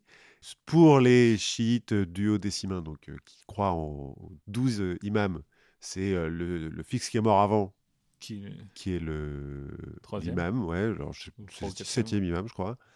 Pour les Ismaéliens, c'est l'autre qui s'appelle Ismaïl. Mais euh, Ismaïl n'est pas d'accord. Il était soufi à la base. Alors les soufis sont euh, un peu entre les deux. Entre le sunnisme et le chiisme. De toute façon, ils sont un peu bizarres. Mais, mais ils savent se battre. Bah, ils sont en confrérie, ils sont chauds en fait. Ils ont euh, le, le soufisme, c'est la, la partie un peu ésotérique euh, de l'islam. Et de manière générale, euh, les soufis sont très, euh, surtout à l'époque, sont motivés quoi. parce qu'ils ont des règles hyper strictes, mais qui sont internes à leur confrérie. Chaque Oui. confrérie a des, des règles et tout, parce qu'ils suivent un type qui est. C'est des euh, moines guerriers, Ouais, un peu. des clercs. Ils, ils ont des sortes de guérison. euh. Et puis ils ont la paume qui, qui tape. Donc je disais, début du 18e, c'est le déclin de la dynastie safavide. Donc en gros, tu as les Ottomans à l'ouest, les Russes au nord, les, les Afghans et les Moghols à l'est qui euh, ziotent un petit peu sur euh, l'Iran qui commence euh, à décliner. Tout le monde attaque plus ou moins en même temps, c'est les Afghans qui gagnent. Quelques années plus tard, Nader Shah, un fils de berger qui est devenu chef de bande et puis qui à un moment donné, sa bande c'est devenu une armée, il a dit bon, bah, je vais être général. Il va, je, vais il va bouter les Afghans en dehors de l'Iran et puis il va dire bon, euh, bah, d'accord, hein. je, vais être chat hein, maintenant chat. parce que voilà. Donc il prend le pouvoir. Il se trouve que euh, Nader Shah c'est un général de génie. Alors tu vois les, les généraux euh, géniaux un petit peu sur Wikipédia, il y a des images qui de, de leur bataille, tu sais, avec euh, les bataillons qui sont à tel endroit, à tel endroit. et tout. On va l'appeler le Napoléon iranien. D'accord. Il a une certaine importance parce que bon, déjà euh, comme Parce dans qu'il a fait le code civil. non, mais comme dans tous les pays où il y a eu un Napoléon, euh, machin, bah, euh, les gens sont contents qu'il y ait eu un général de génie. Il va agrandir le territoire de l'Iran, mais surtout, il va envahir l'Inde à un moment donné, et il va piller Delhi. Bon, c'est- Delhi, ça n'a pas l'air non plus la ville la plus safe au monde. non, effectivement. Il va tuer beaucoup moins de personnes, seulement 20 000. Donc bon, ça va quoi. ça va. Par contre, il va ramener un gros, gros, gros, gros, gros, gros, gros, gros trésor. En gros, bon, euh, je passe sur les milliers de chameaux et de chevaux et de trucs comme ça, les 700 millions de roupies. Il va ramener le Koh-i-Noor, la montagne de lumière, le Darya-i-Noor, la mer de lumière. Ce sont deux diamants, sont la taille euh, de mon poing. Hein Et pour ceux qui ne connaissent pas Sébastien, il, J'ai grosse main. il a un gros point. Et surtout, il va ramener le trône du Pan, qui est donc à l'époque le trône de l'empereur moghol, Oui. et qui va devenir le, le symbole de la monarchie euh, iranienne. Et le trône du Pan, c'est un lit en fait, en or massif, serti de 26 733 pierres précieuses, qui a été évalué par euh, Jean-Baptiste Tavernier au XVIIe siècle, un explorateur français, à une valeur de 12 millions de livres tournois, c'est-à-dire le coût de la construction du château de Versailles, en entier. Juste pour, pour le lit. Qui doit pas être hyper confortable en plus. Non, bah ça dépend des coussins que tu mets dessus, quoi. Mais Ouais, un lit en or, je sais pas, euh, ça, ça doit être un peu dur. c'est sûr que le sommier est peut-être pas très. Mais ah, pas. Mais ça couine pas. Non, je suis pas sûr que tu sois censé dormir dessus. C'est juste que c'est un peu plus grand qu'une chaise, quoi. Il ramène un tel trésor, Nadir Shah, que pendant trois ans, il est plus obligé de lever d'impôts. Et ça, les gens aiment bien. Oui, surtout que comme il fait la guerre tout le temps, des impôts, il enlève beaucoup. Pourquoi on fait pas ça, nous? Allons envahir Delhi. plutôt, plutôt que de payer des impôts, pourquoi on dirait pas envahir Delhi On reviendra avec trois call centers. voilà, ça va beaucoup mieux. Bon, euh, il se fait assassiner hein, en 1747, Nadir Shah. Guerre civile Je passe un petit peu, mais en gros, euh, jusqu'à la fin du 18e, c'est un peu guerre civile tout le temps. Et puis fin du 18e, euh, en 1789 pour être exact, Aga Mohamed Shah Qajar prend le pouvoir. C'est le chef des tribus Qajar qui sont des héritiers des Kizilbash, donc euh, des moines guerriers. Alors, De ils sont plus moines guerriers, hein, mais... De euh, Ismaël. il est considéré comme un souverain un peu cruel parce qu'il y a un moment donné où il fait aveugler plusieurs euh, milliers des partisans de, de son opposant. Bon, il les tue pas en même temps. Aveuglé. euh, Bah, le- on leur crève les yeux, quoi. Ok. Bon, c'est un peu cruel. Mais en même temps, peut-être qu'il y a des raisons d'être cruel Ouais, si t'as le chevalier du dragon. euh, en face de toi. Non, mais c'est aussi qu'il il a, il a une vie pas facile, le gars Mohamed euh, Shah. Parce qu'il a été castré quand il avait 7 ans. Ensuite, Ah, il a fait pas un peu 16 ans con. d'esclavage. il serait pas un peu bête? Un peu faible d'esprit? Peut-être, je ne sais pas. Je pense pas, parce qu'il a quand même euh, conquis tout un pays. Bon, il est peut-être un petit peu vénère, quoi. Il prend le, le trône en 1789, il est assassiné en 1797, mais il fonde quand même une dynastie. Alors, pas grâce à ses enfants, Oui, hein, oui. Comment font-ils cette dynastie? Grâce à son neveu, qui va donc être la dynastie des Qajars, qui va... Ah, gouverner une- C'est l'Iran. Renault, ça. Pardon, oui, mais euh, oui, écrit pareil. Je sais pas si euh, il y a un... Enfin, écrit pareil. Transcrit pareil, parce que Oui. bon, l'alphabet euh, iranien n'a rien à voir avec l'alphabet latin. hein. Les Qajars, ils vont gouverner euh, l'Iran jusqu'au XXe siècle, jusqu'au début du XXe siècle. Bref, ils arrivent à restabiliser un petit peu l'Iran, on arrête avec la guerre civile, tout ça. Ils reprennent un petit peu le côté euh, monarchie de droit divin, donc euh, Ça marche. ça marche bien de manière générale. Donc le clergé au début du 18e se dit bah cool, bien, bien, bien, bien. De toute façon, c'est un petit peu le clergé qui depuis trois siècles s'occupe, De tout, parce que les autres se battent. voilà, il s'occupe de l'éducation, de la justice, et puis euh, bon bah euh, c'est un clergé quoi, donc il possède un petit peu de la terre, euh, voilà. Donc là ils sont plutôt contents. Sauf que l'Iran voit apparaître à ses frontières deux nouveaux players. C'est-à-dire qu'avant, on se battait surtout contre les Afghans et les Ottomans. Maintenant, on a au nord l'Empire russe, qui est un vrai gros empire maintenant, et au sud, l'Empire britannique. Parce que quand on va ravager Delhi toutes les 50 ans, bah après... euh, Il y en a qui se servent. Voilà. Donc les Anglais, ils ont pris l'Inde. C'était leur tour d'aller à Delhi. c'est ça. Il n'y a plus de, de trône, mais bon. Et euh, les Russes et les Anglais, euh, ils aimeraient bien prendre l'Iran. Les Russes, parce qu'ils aimeraient bien avoir euh, un passage vers le Golfe Persique ou euh, l'océan Indien. Et les Anglais, parce que maintenant qu'ils ont l'Inde et qu'ils sont pas loin de posséder l'Égypte, bah, ça serait bien de pouvoir euh, passer Ouais. par la terre, quoi. Ou euh, Au par carrefour des civilisations, l'Iran. C'est un peu ça. Le problème, c'est qu'ils sont sur le chemin.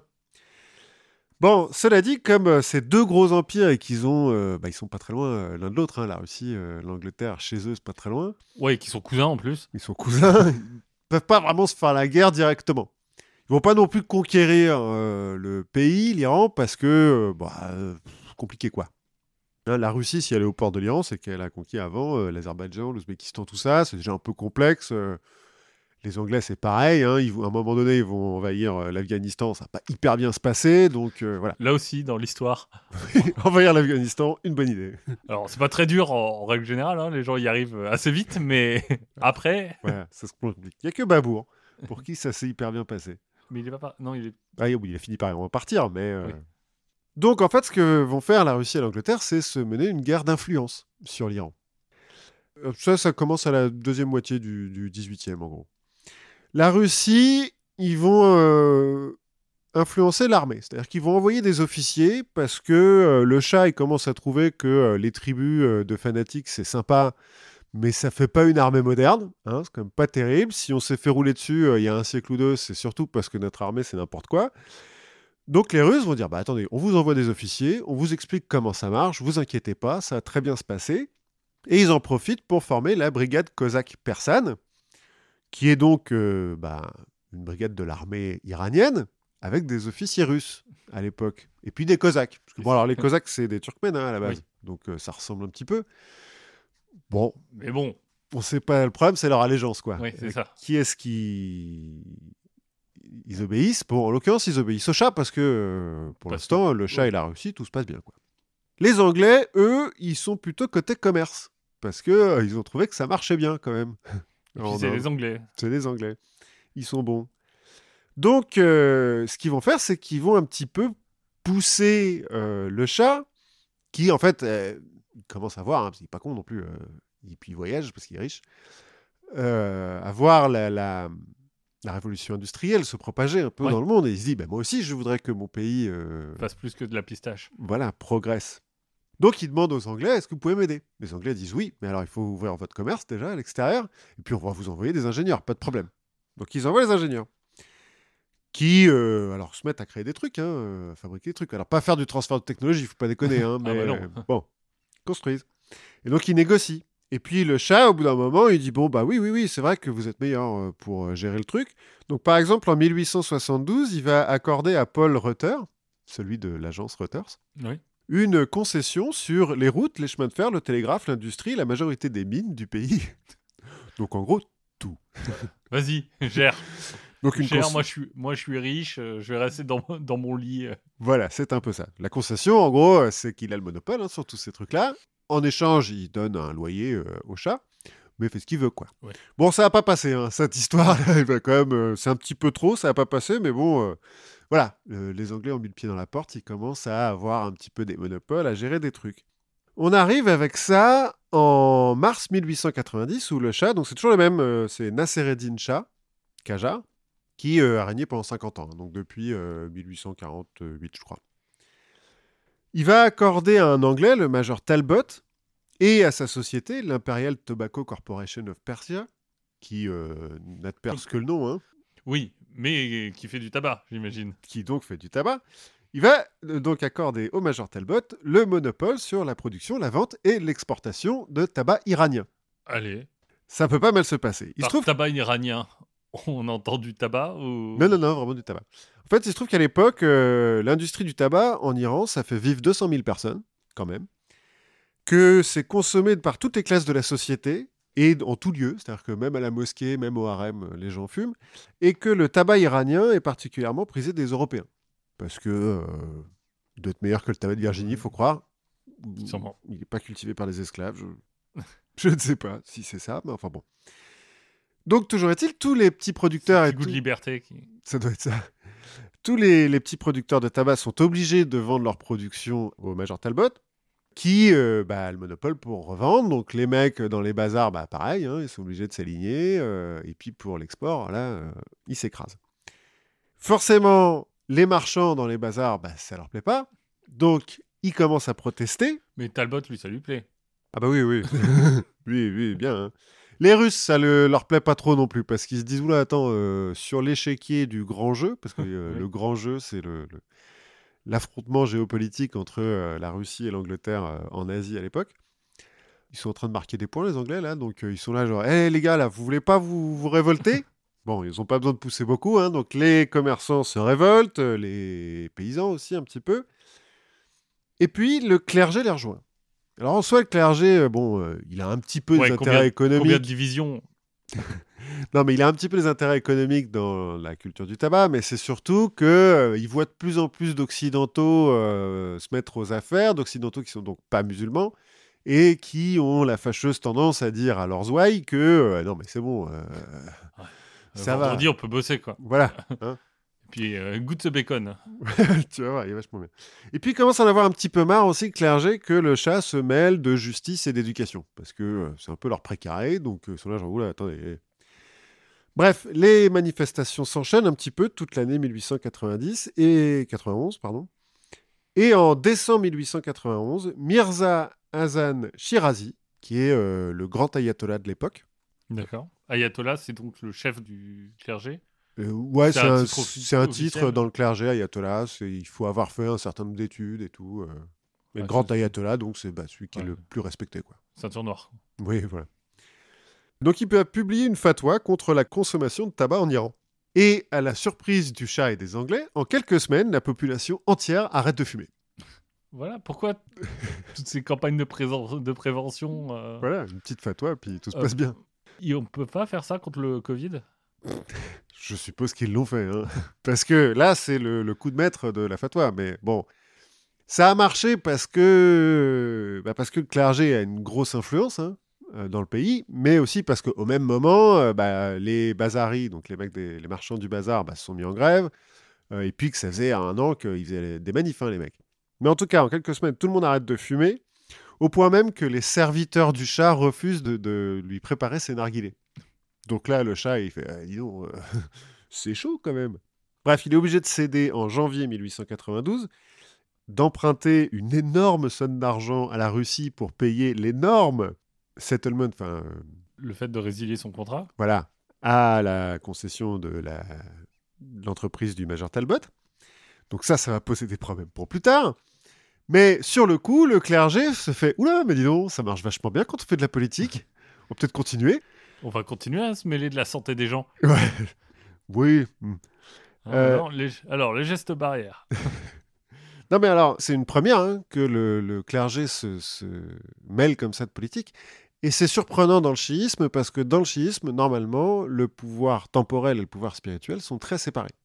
C'est pas comme euh, au moment d'Ismaïl, si tu veux, euh, si aussi, bon, il veut créer, je l'ai dit, une identité iranienne, mais surtout il veut créer une différence avec les Ottomans, qui sont ses voisins et qui sont sunnites. Chez les sunnites, le calife, c'est le commandeur des croyants et le, le roi, quoi. Ouais. Pas chez les chiites, normalement. Donc là, bon, petite entorse à la règle chiite, mais euh, c'est pour le bien du pays. Finalement, ils ont vraiment arrêté de fumer? Ils ont pas, ils ont pas repris après? Si, après, il y a un truc comme quoi, oui, bon, finalement, ça va, la fatwa, euh, C'est fini. vous pouvez reprendre, euh, c'est pas très grave. On reprend la borboche. Si, alors je sais pas à quel point, effectivement, tout le monde s'est arrêté le même jour, mais euh, il y a dû y avoir quelques semaines un peu tendues. où les gens ont dû se gueuler dessus un petit peu. Le pays a pris, a pris 5 tonnes. euh, Bref, Nasser Eddin Shah, il est assassiné en 1896, après 48 ans de règne. Et donc son fils, euh, Mozaffar Eddin Shah, lui succède sur le trône. Et il n'a pas appris euh, grand-chose des mésaventures de son père, euh, Mozaffar Eddin. Parce qu'il va continuer euh, la modernisation à marche forcée sur le modèle européen. Il va continuer à accorder des concessions aux Anglais, notamment sur le pétrole en 1901. Alors qu'il n'a pas encore été découvert, mais euh, les Anglais ont un peu le nez Oui. creux, ils se disent Oula, il y a du désert, euh, on est à peu près au même niveau que l'Arabie, il doit bien y avoir du pétrole quelque où. part. Au Voilà. cas où, on, on va faire le, la main de base dessus. Voilà. Donc ils fondent l'Anglo-Persian Oil Company, qui pareil, hein, n'a de perse que le nom. Et Mozaffar Eddin n'a pas bien compris non plus sur la dette extérieure. Il va emprunter des sommes faramineuses à l'Angleterre et surtout à la Russie. Alors, un petit peu pour euh, boucler son budget, mais surtout pour euh, maintenir son train de vie. Et puis pour voyager en Europe, parce qu'il aime beaucoup voyager en Europe, que quand il voyage en Europe, bah, il voyage avec toute sa cour, hein, Ouais. Et et puis qu'il dort pas... il n'y euh, a pas un Airbnb. euh, non, non, non, pas vraiment. Donc il s'endette, c'est un peu le foutoir. Et pour rembourser un petit peu ses dettes, bah, il va taxer la population. Parce que, bon, hein, Oui. comment on peut plus envahir Delhi, c'est ça. puisque ça appartient aux Anglais. Donc il taxe et il va mettre en place euh, en 1905 une nouvelle taxe douanière, en plus des autres, qui, euh, c'est la goutte d'eau qui fait déborder. Quoi. Donc les bazaris, les, donc les marchands, hein, qui euh, commencent à dire que là, ça commence à faire trop, Hop, gilet jaune. voilà, un petit peu. Donc ils se mettent en grève.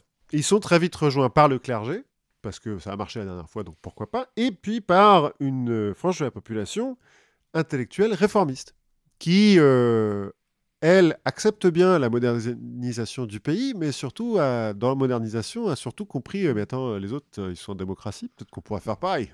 Oui. Enfin, que vous en dites? surtout les autres, la classe moyenne a plus de poids. Oui, voilà. Qu'est-ce que vous en dites? Donc, début 1906, manifestation qui est réprimée par la brigade euh, cosaque. Donc, Les Russes. euh, ouais, enfin, mais oui, qui est soutenue par la Russie. 22 morts, 100 blessés. Ça se passe pas très bien, hein, ça passe mal euh, dans l'opinion publique, mais Il y a les des polémiques sur les flashballs. voilà, les opposants prennent un petit peu peur. Donc, on a une partie qui se réfugie dans une ville sainte, la ville sainte de Com, où là, le chat dit Ouais, bon, on va peut-être pas envoyer l'armée, Oh. c'est un peu chaud. Et une autre qui se, répa- qui se réfugie dans l'ambassade d'Angleterre à Téhéran. J'ai oublié de dire, euh, Téhéran, c'est la capitale des Qajars. C'est les Qajars les premiers qui mettent la capitale Téhéran. Donc, ils se réfugient à l'ambassade d'Angleterre. À l'été 1906, il y a 12 000 opposants qui campent dans les jardins de l'ambassade d'Angleterre. C'est nuit debout, tu vois. Et- mais c'est vraiment un peu le cas, c'est-à-dire que les mecs discutent et sont là, bon, alors qu'est-ce qu'on fait et tout, vous avez vu, euh, monarchie, euh, parlementaire, euh, non, démocratie? Il y en a qui commencent à dire, attendez, moi j'ai lu un bouquin, ça s'appelle Le Manifeste du Parti communiste, ça a l'air chambé. Euh, je pense qu'il faudra qu'on fasse ça. Et sinon, moi, je pourrais être chef. ouais, bon, il y en a un ou deux qui font ça, on claque des doigts et tout, enfin, c'est super. Puis tant qu'on est dans l'ambassade d'Angleterre, ça va, parce que euh, le chat va pas attaquer les Anglais. Bref, tout ça, ça fermente un petit peu, et finalement, les opposants se mettent d'accord, ils veulent que le chat accepte la création d'un parlement, pour contrôler un petit peu les, les pouvoirs du chat, donc, et une constitution. En août, le chat accepte, on crée une assemblée constituante, le 31 décembre, la Constitution a été écrite et relue, on a mis des points euh, sur les i, tout va bien. Le chat la signe, et trois jours plus tard, il meurt d'une crise cardiaque. Pas- hasard, ça arrive, bon, il était vieux. Bon, pour les opposants, c'est pas grave. La, Oui. la Constitution a été signée, on a un Parlement, on a fait les élections et tout, c'est cool, ça va bien se passer. Et puis on a les Anglais avec nous, donc euh, ça va.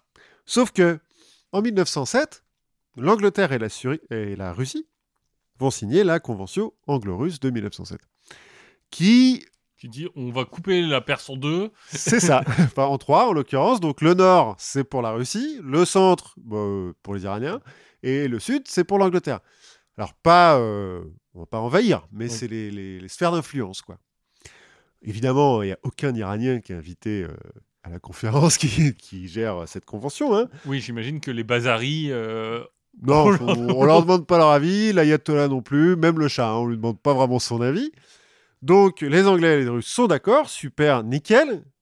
Bah alors par contre avec la Constitution là, ça commence, ça fait chier en fait. hein. Donc les Anglais arrêtent de soutenir euh, les constitutionnalistes.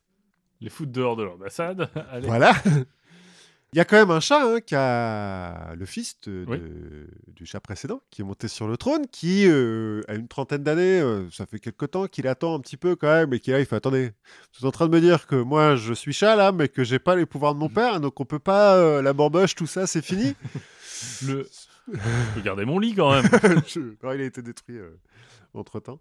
Bon, il y en a un autre hein, de trône un peu cool. Ils ont perdu le Kohinoor, mais ils ont encore l'autre, la, la mer de lumière. La mère de lumière. Qu'il utilise comme broche. Ah. Le machin, il est énorme. hein. Ça doit déformer les habits. Peut-être un petit peu. Ah, Alors, il fait euh, combien j'ai lu? 180 grammes, je crois. Oui, bon, ça va. Ouais, enfin, pour un diamant, c'est gros. hein. Ouais, mais je veux dire, c'est comme avoir ton, ton portable dans ta poche de veste, quoi, en termes de déformation de ton costume. Oui, c'est vrai. Bref, le nouveau chat n'est pas hyper content de ça. Comme il a compris que les Anglais soutiendraient plus les constitutionnalistes, bah, il va euh, retourner voir la brigade euh, cosaque. Puis il va dire Bon, bah, vous voyez le bâtiment là euh, qu'ils ont appelé Parlement, vous allez me bombarder ça. Hein Vite fait, bien fait, comme ça c'est fini. On va abolir la, con- la Constitution hein, dans la foulée, parce que bon, maintenant qu'il n'y a plus de Parlement, ça ne sert plus à rien d'avoir une Constitution. Hein, je veux dire, Écoutez, le texte était dans le Parlement. c'est pas de bol, ça a cramé. ça a cramé, on l'a perdu. Bon. Ou c'est Nicolas Cage. euh, Je- toujours est-il, on l'a plus. Hop, voilà, c'est bon, c'est fini. Bah non, parce que les réformateurs qui, euh, depuis qu'ils étaient en assemblée, euh, bah, euh, comme dans toutes les assemblées, se sont divisés en plusieurs partis, parce qu'ils sont pas d'accord, hein, quand même, dans le fond, entre les partisans du clergé, les communistes, les nationalistes, les... Il doit y avoir des oui, bien anarchistes. sûr, bien sûr, il y a un peu d'anarchistes, et puis des... ça serait bien que ça soit moi, le chefiste. Ils n'étaient pas d'accord. Quand ils se font bombarder, tout d'un coup, ils sont tous d'accord. Ils fuient Téhéran, ils se rassemblent dans le nord, ils lèvent une armée, ils remarchent sur Téhéran. Les Russes et les Anglais disent Ouh, comment ça devient compliqué un peu tout ça, donc euh, ils laissent faire. Le chat, bah. euh, Démerdez-vous et on parlera au vainqueur. voilà, c'est un peu ça. Le chat, bah, du coup, se fait déposer, hein, et puis euh, exilé. Ils sont gentils, ils ne le tuent pas. Et puis, à sa place, bah, on va mettre son fils, qui, euh, en l'occurrence, a 11 ans à l'époque, donc ça va, c'est plus, faci- plus facile à contrôler. On va rétablir la Constitution. Très bien, tout se passe bien. Et puis, les Russes et les Anglais sont, bon, alors, qui est-ce qui a gagné? À qui est-ce qu'on parle maintenant? Mais l'Assemblée, elle dit, euh, non, mais alors, euh, il y a les Américains, là, qui proposent de nous aider, euh, donc on va faire ça. Alors les Russes et les Anglais disent ah bah non, c'est pas dans le non non non on fait pas ça. Donc ils envoient leur armée, puis bah l'Assemblée là fait ouais, donc là ce que vous êtes en train de dire c'est soit vous prenez Téhéran, soit on arrête. Voilà c'est un peu ça ultimatum. Il y a un ultimatum. Donc, bon, bah, la- l'Assemblée euh, accepte de se dissoudre elle-même, de renvoyer les Américains chez eux. Je m'exclus moi-même du parti. voilà, c'est un peu ça. la- Et donc, La euh, référence euh, des, des guignols d'il y a. oui, il y a longtemps. Ah oui, Brice Lalonde, euh, c'est le bon temps de l'écologie. Mhm. Écologie et huile d'olive. Donc, c'est la fin du- du- de la révolution constitutionnaliste, parce que les Anglais et les Russes n'étaient pas d'accord. Donc, on a un nouveau chat. Bon, C'est un important. peu jeune. L'autodétermination des peuples, tout ça. Bon, à un moment, et Ah bah en gentil, mais- 1911, euh, ils, sont, ils sont vachement pour ça, hein, les Anglais et les Russes. Bon, et puis 1911, euh, après euh, 1914, quoi. Donc, Première Voilà. Guerre mondiale. Gallipoli, tout ça. Non, Gallipoli, c'est en Turquie. Non, je sais même plus où c'est. La quoi? Gallipoli. Les grandes batailles euh, du Moyen-Orient. Ah bah alors, il y a des grandes batailles. Et du coup, la Russie et l'Angleterre, qui sont alliés, hein, Oui. Se disent, euh, oula, attendez, l'Iran, vous avez vu, euh, les Ottomans, euh, ils veulent vous envahir. hein. Donc on va mettre des armées chez vous, comme ça ils vous envahiront pas. bon, bah ouais, ok, faites. Tu veux qu'on dise pas comme si on avait le choix, donc euh, voilà, super. Donc euh, l'Iran est occupé, mais amicalement. C'est pour les défendre des Ottomans. C'est l'ennemi juré, les Ottomans.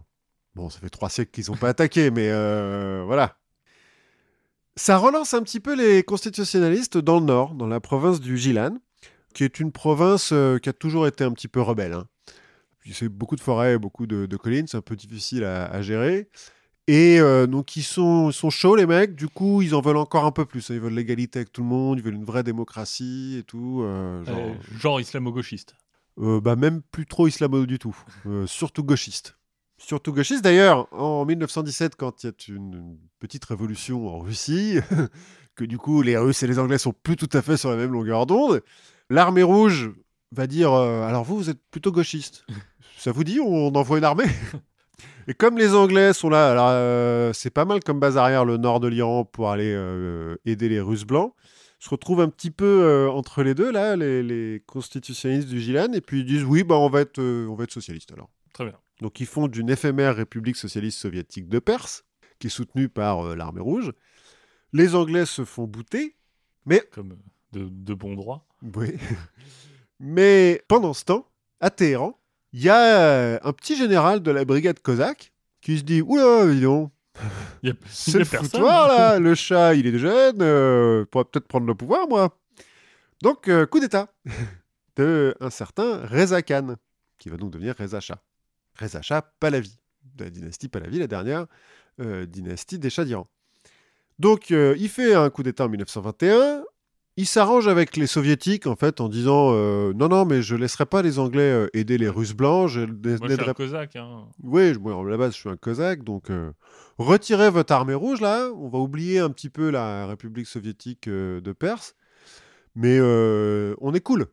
Entre nous, ça va, tout, bien, tout se passe bien. Ouais, on part, on- la propriété privée, c'est nul. Non, non, pas à ce point-là, mais, Non, euh, mais, on vous attaquera pas. Quoi. Puis on n'aidera pas les autres à vous attaquer. euh, et les soviétiques, ils disent Ouais, bon, on va faire ça. Parce qu'on a quand même beaucoup de fronts à gérer. d'autres trucs à foutre. Donc euh, tant pis pour le Gilan. On a des euh, goulags à construire. Voilà. Donc le Gilan se fait écraser, hein, du coup. Bon, bah voilà, ça arrive. Et en 1926, euh, Reza Khan donc, devient Reza Shah Pahlavi. De cette petite révolution constitutionnelle, on a quand même un parti communiste qui est né, alors qui va se faire beaucoup opprimer, hein, mais bon, qui existe, et un Front National, un parti nationaliste, qui sont euh, des réformateurs qui sont surtout contre l'ingérence étrangère en Iran, qui... euh, les Ang- pourquoi? Je comprends pas. Les Anglais continuent à avoir le monopole sur le pétrole, hein, par exemple, entre autres. Voilà. Reza Shah, à la base, il veut s'inspirer d'Atatürk et donc moderniser euh, l'Iran un peu comme la Turquie et faire une espèce de république. Bon, la grosse différence avec Atatürk, c'est déjà, il veut être le chef tout seul, hein, et qu'une république, c'est relou, il y a un parlement. Et puis que deuxièmement, Atatürk, il a, un- il a le peuple derrière lui quand même.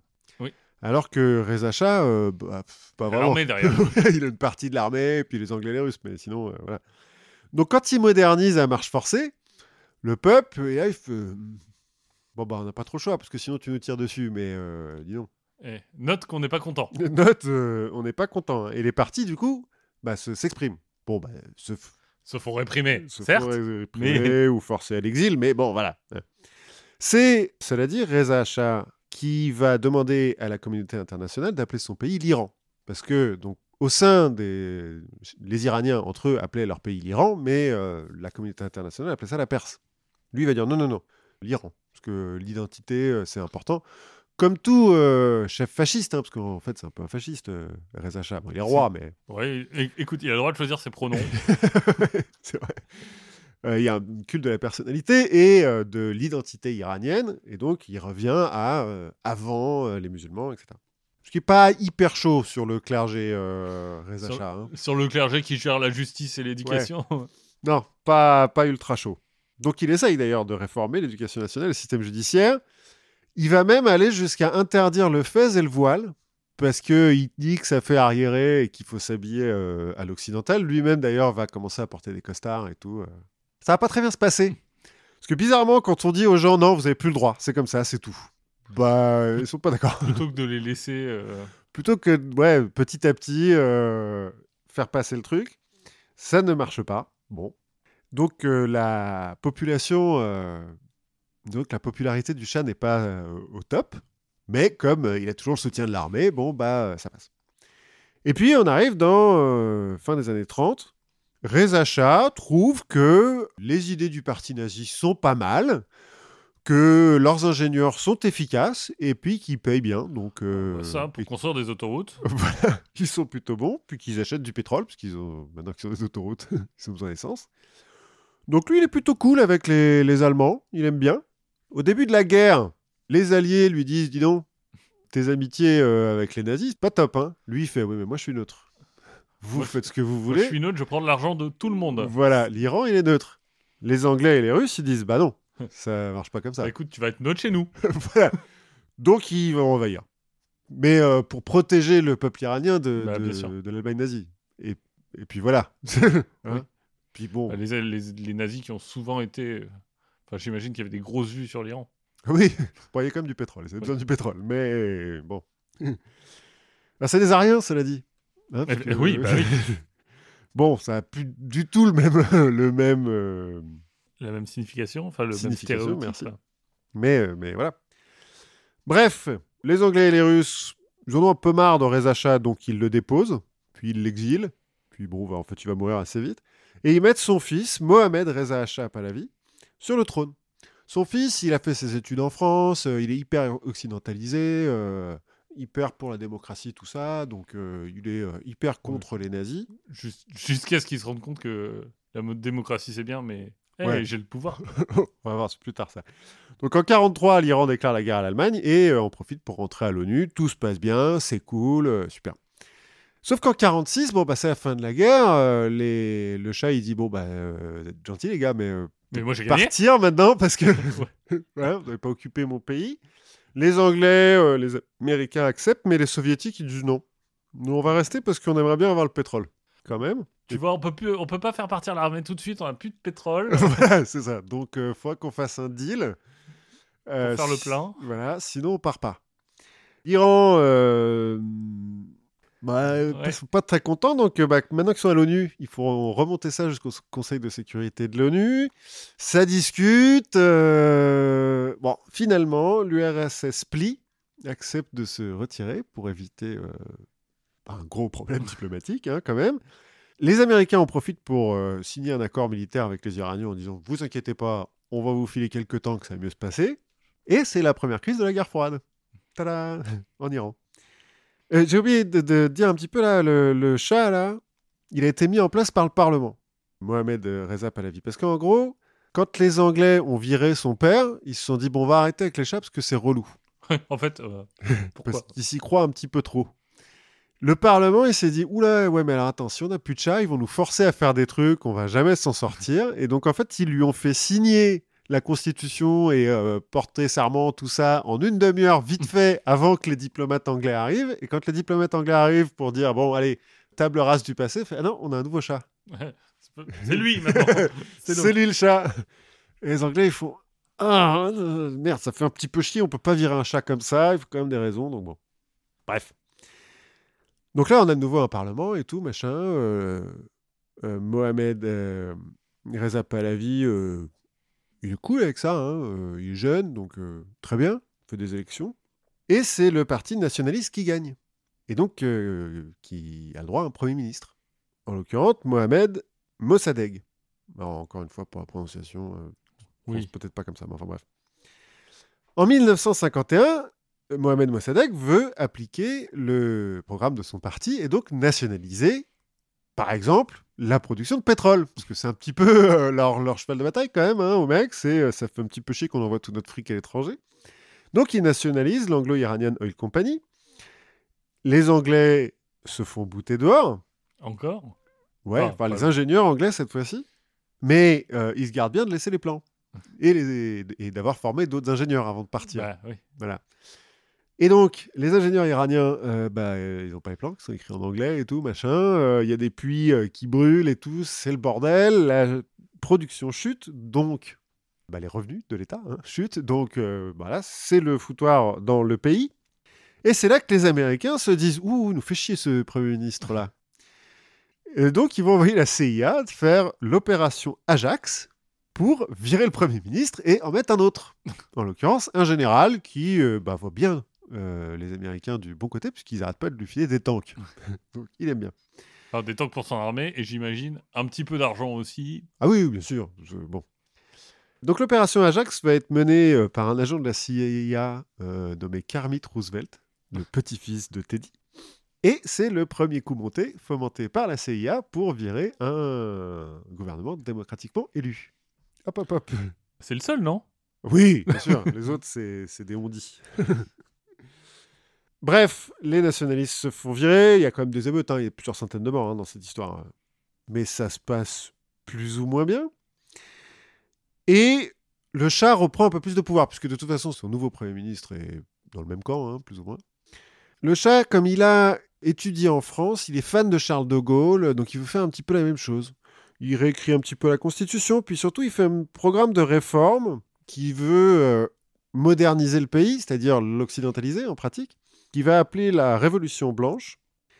Et en soi, l'intention, elle peut paraître euh, plutôt bonne, hein, parce qu'il veut euh, démocratiser euh, l'éducation pour tout le monde, faire l'éducation gratuite, mettre en place euh, une de sécurité sociale, euh, des trucs plutôt cool, comme on extrait de plus en plus de pétrole hein, du pays, même si c'est les Américains maintenant qui ont Oui. repris le, le- le deal. Bon, bah, ils, ont, ils payent quand même un loyer, donc il y a quand même de, de l'argent qui rentre.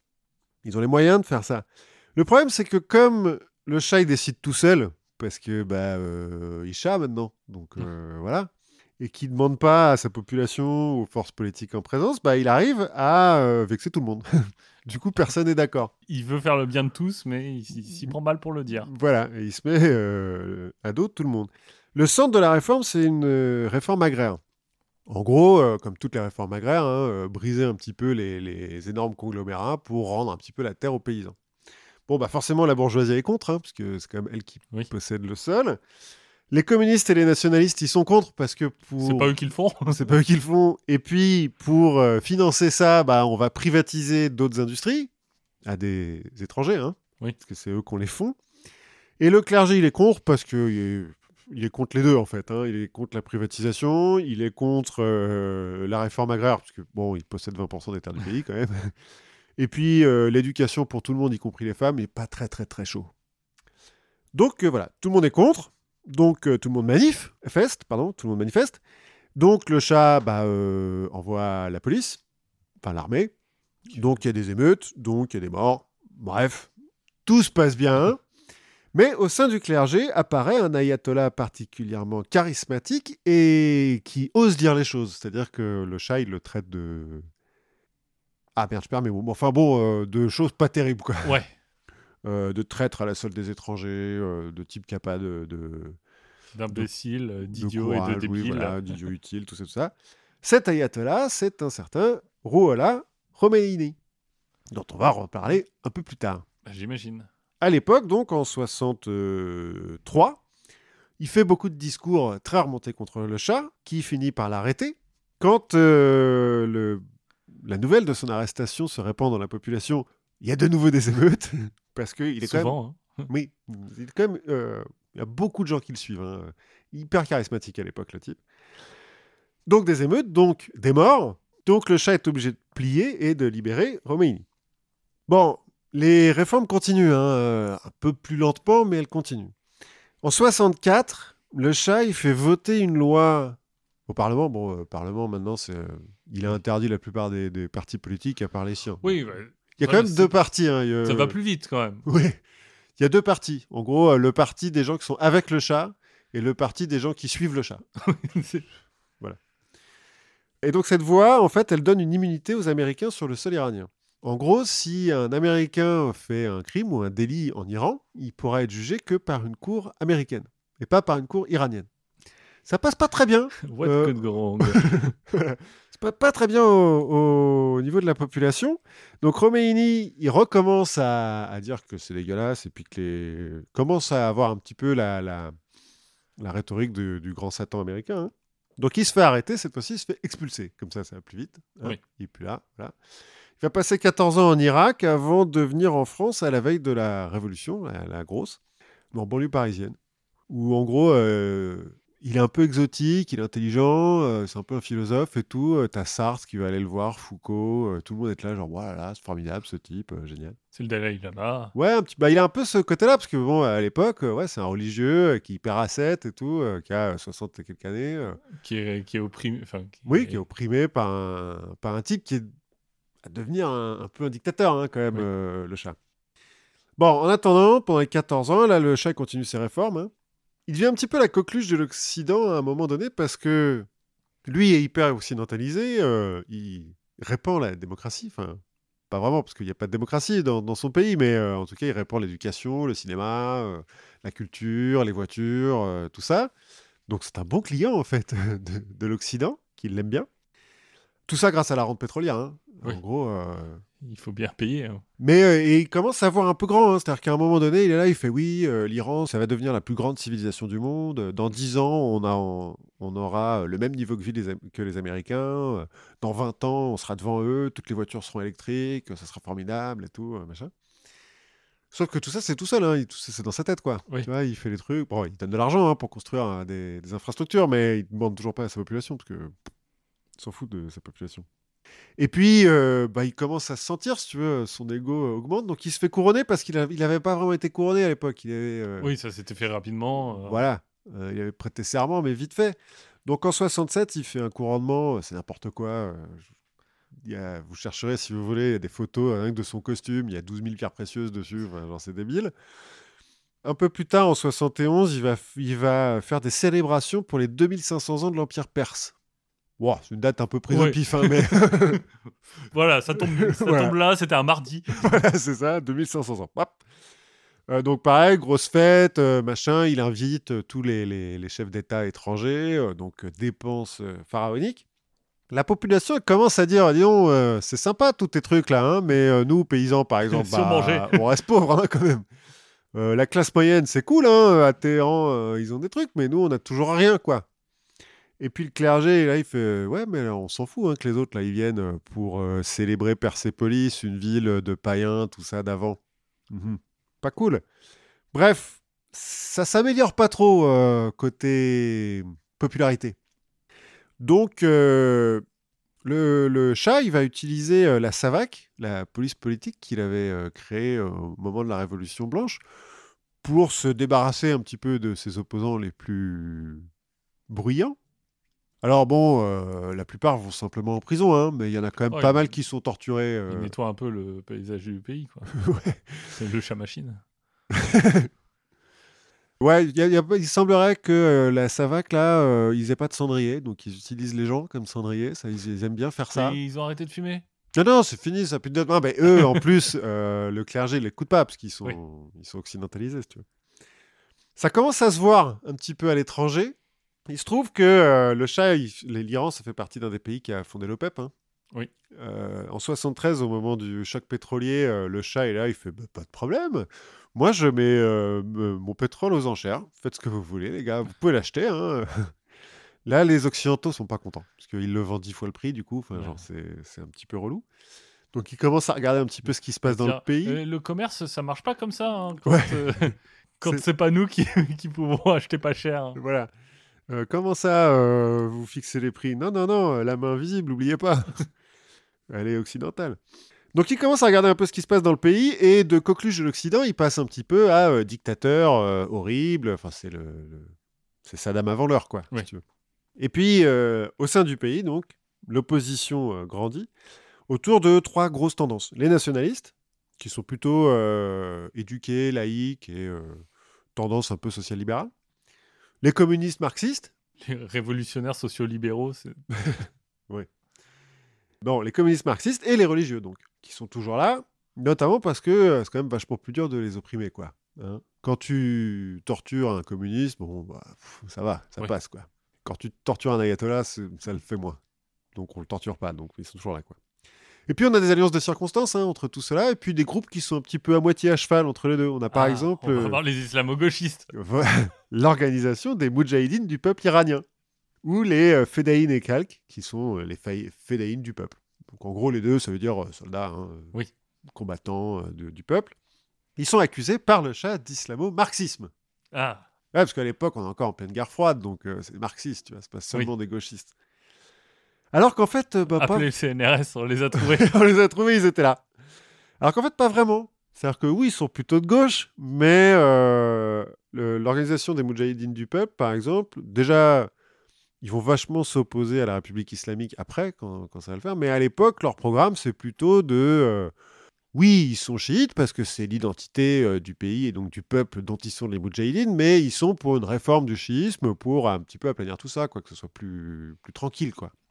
Eux, euh, ils sont pas non plus marxistes, marxistes vraiment parce que euh, la, grille de lecture de Marx en Iran, ça s'applique pas hyper bien, mais oui, ils sont plutôt de gauche, quoi. En gros, euh, ils sont pas du tout ce que euh, ce qu'on appelle des islamo-gauchistes ou des islamo-marxistes en l'occurrence. Bref, c'est un peu le bordel hein, quand même en Iran. Et puis, fin 77, feu aux poudres, le fils de Khomeini est retrouvé mort, officiellement d'une crise cardiaque. L'ayatollah, qui est en exil hein, toujours, accuse le chat de l'avoir fait tuer, assassiner. Le chat, en réaction, Dit, euh, fait non, courir mais, euh, mais, ça- mais ça aurait pu, écoute. non, il fait courir des rumeurs sur Roméini, comme quoi il va aux putes et tout, euh, enfin que, que c'est un débauché, euh, machin, tout ça. Ça plaît pas euh, aux partisans de, de l'ayatollah qui du coup manifestent en janvier 78.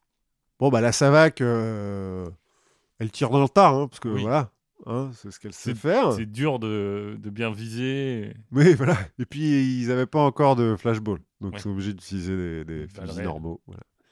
Donc, il y a des morts. Et selon le rite chiite, après la mort euh, d'un chiite, 40 jours après sa mort, il faut faire une célébration religieuse. Donc, 40 jours après la première manifestation où il y a les morts, bah, il y a une nouvelle manifestation religieuse. Nouvelle répression, donc, nouveau mort. Donc, 40 jours plus tard, ça recommence. Et comme ça, pendant des mois. Tous les 40 jours, il y a une manif des religieux. Du coup, les autres, les nationalistes, les communistes, euh, la classe moyenne, enfin tous les gens qui sont pas contents, ils se disent bon bah vas-y, on va, Ouais, allez, on va manifester avec eux quoi, tu vois. Donc le 8 septembre euh, 78, c'est les étudiants, les ouvriers, la classe moyenne, euh, les religieux, les bazaris, tout le monde quoi manifeste. Il y a des millions de personnes dans les rues. La Savac, bah, comme d'habitude, euh, tire dans la foule. Ils savent pas vraiment faire autre chose. Il y a plus de 200 morts, je crois. Bah, disons qu'il y a des batailles de chiffres, quoi. C'est euh, 54 selon la police, euh, 25 000 selon Romaini. Hop. Enfin, bon, Grenadage. des centaines de morts, donc on va appeler ça le vendredi noir. Là, c'est un petit peu le tournant, quoi. C'est le moment où euh, les, les Occidentaux ils se disent Ouh, c'est vraiment le bordel là. Le chat, peut-être falloir qu'on cherche un remplaçant.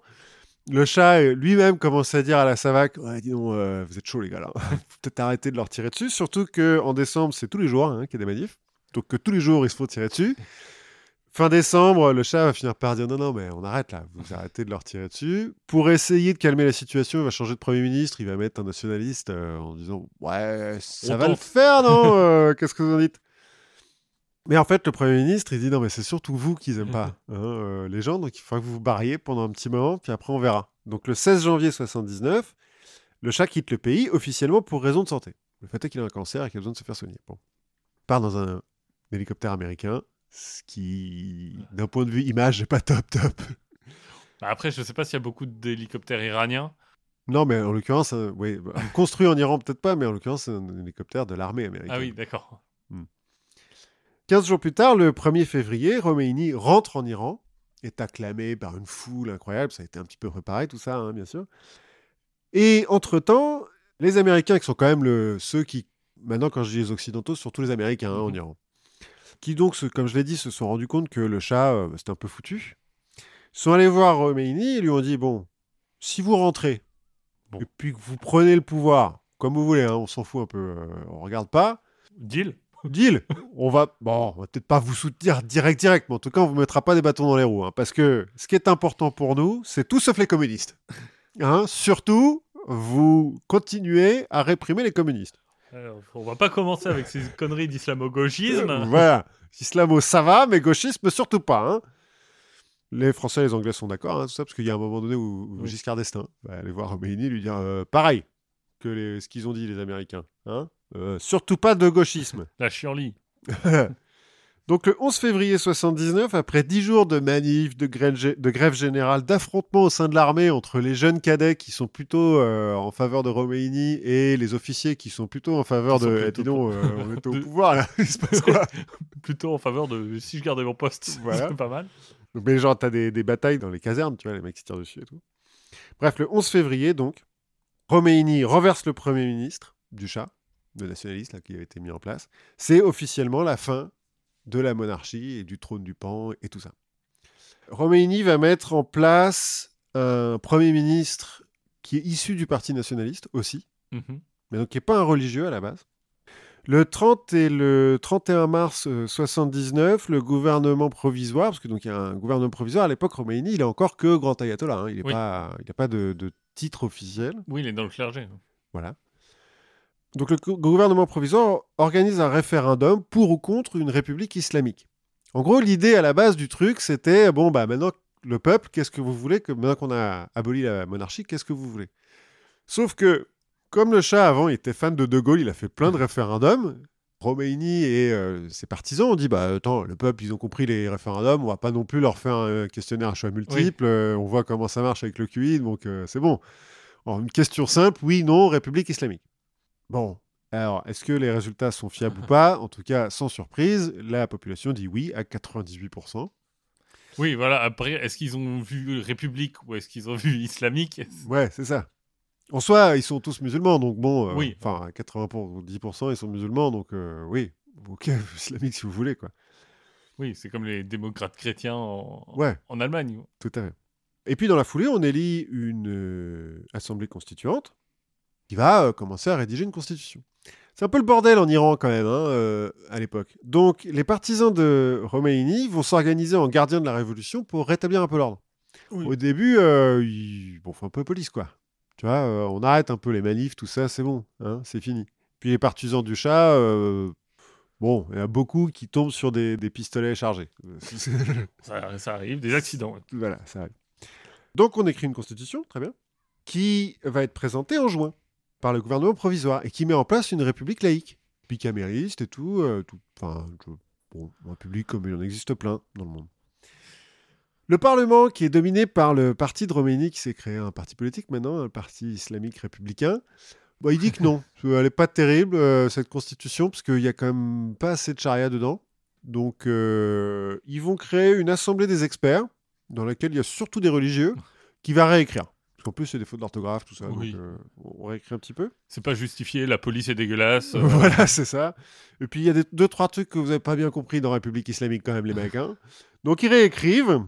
Et en novembre 79, ils présentent la nouvelle euh, constitution qui est adoptée par référendum. Alors, cela dit. Et qui fait de Romeini le guide suprême de la révolution, qui est en gros le chef des armées D'accord. et qui a un droit de veto sur le reste du gouvernement.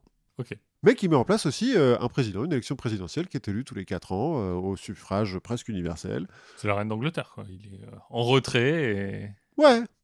Bon, sauf qu'en plus, il est chef des armées, quoi. Voilà. Et puis qu'il a un droit de veto. Bon. Et puis qu'il a le droit de choisir, qui... il a aussi un droit de veto sur qui peut se présenter à l'élection présidentielle. Bon.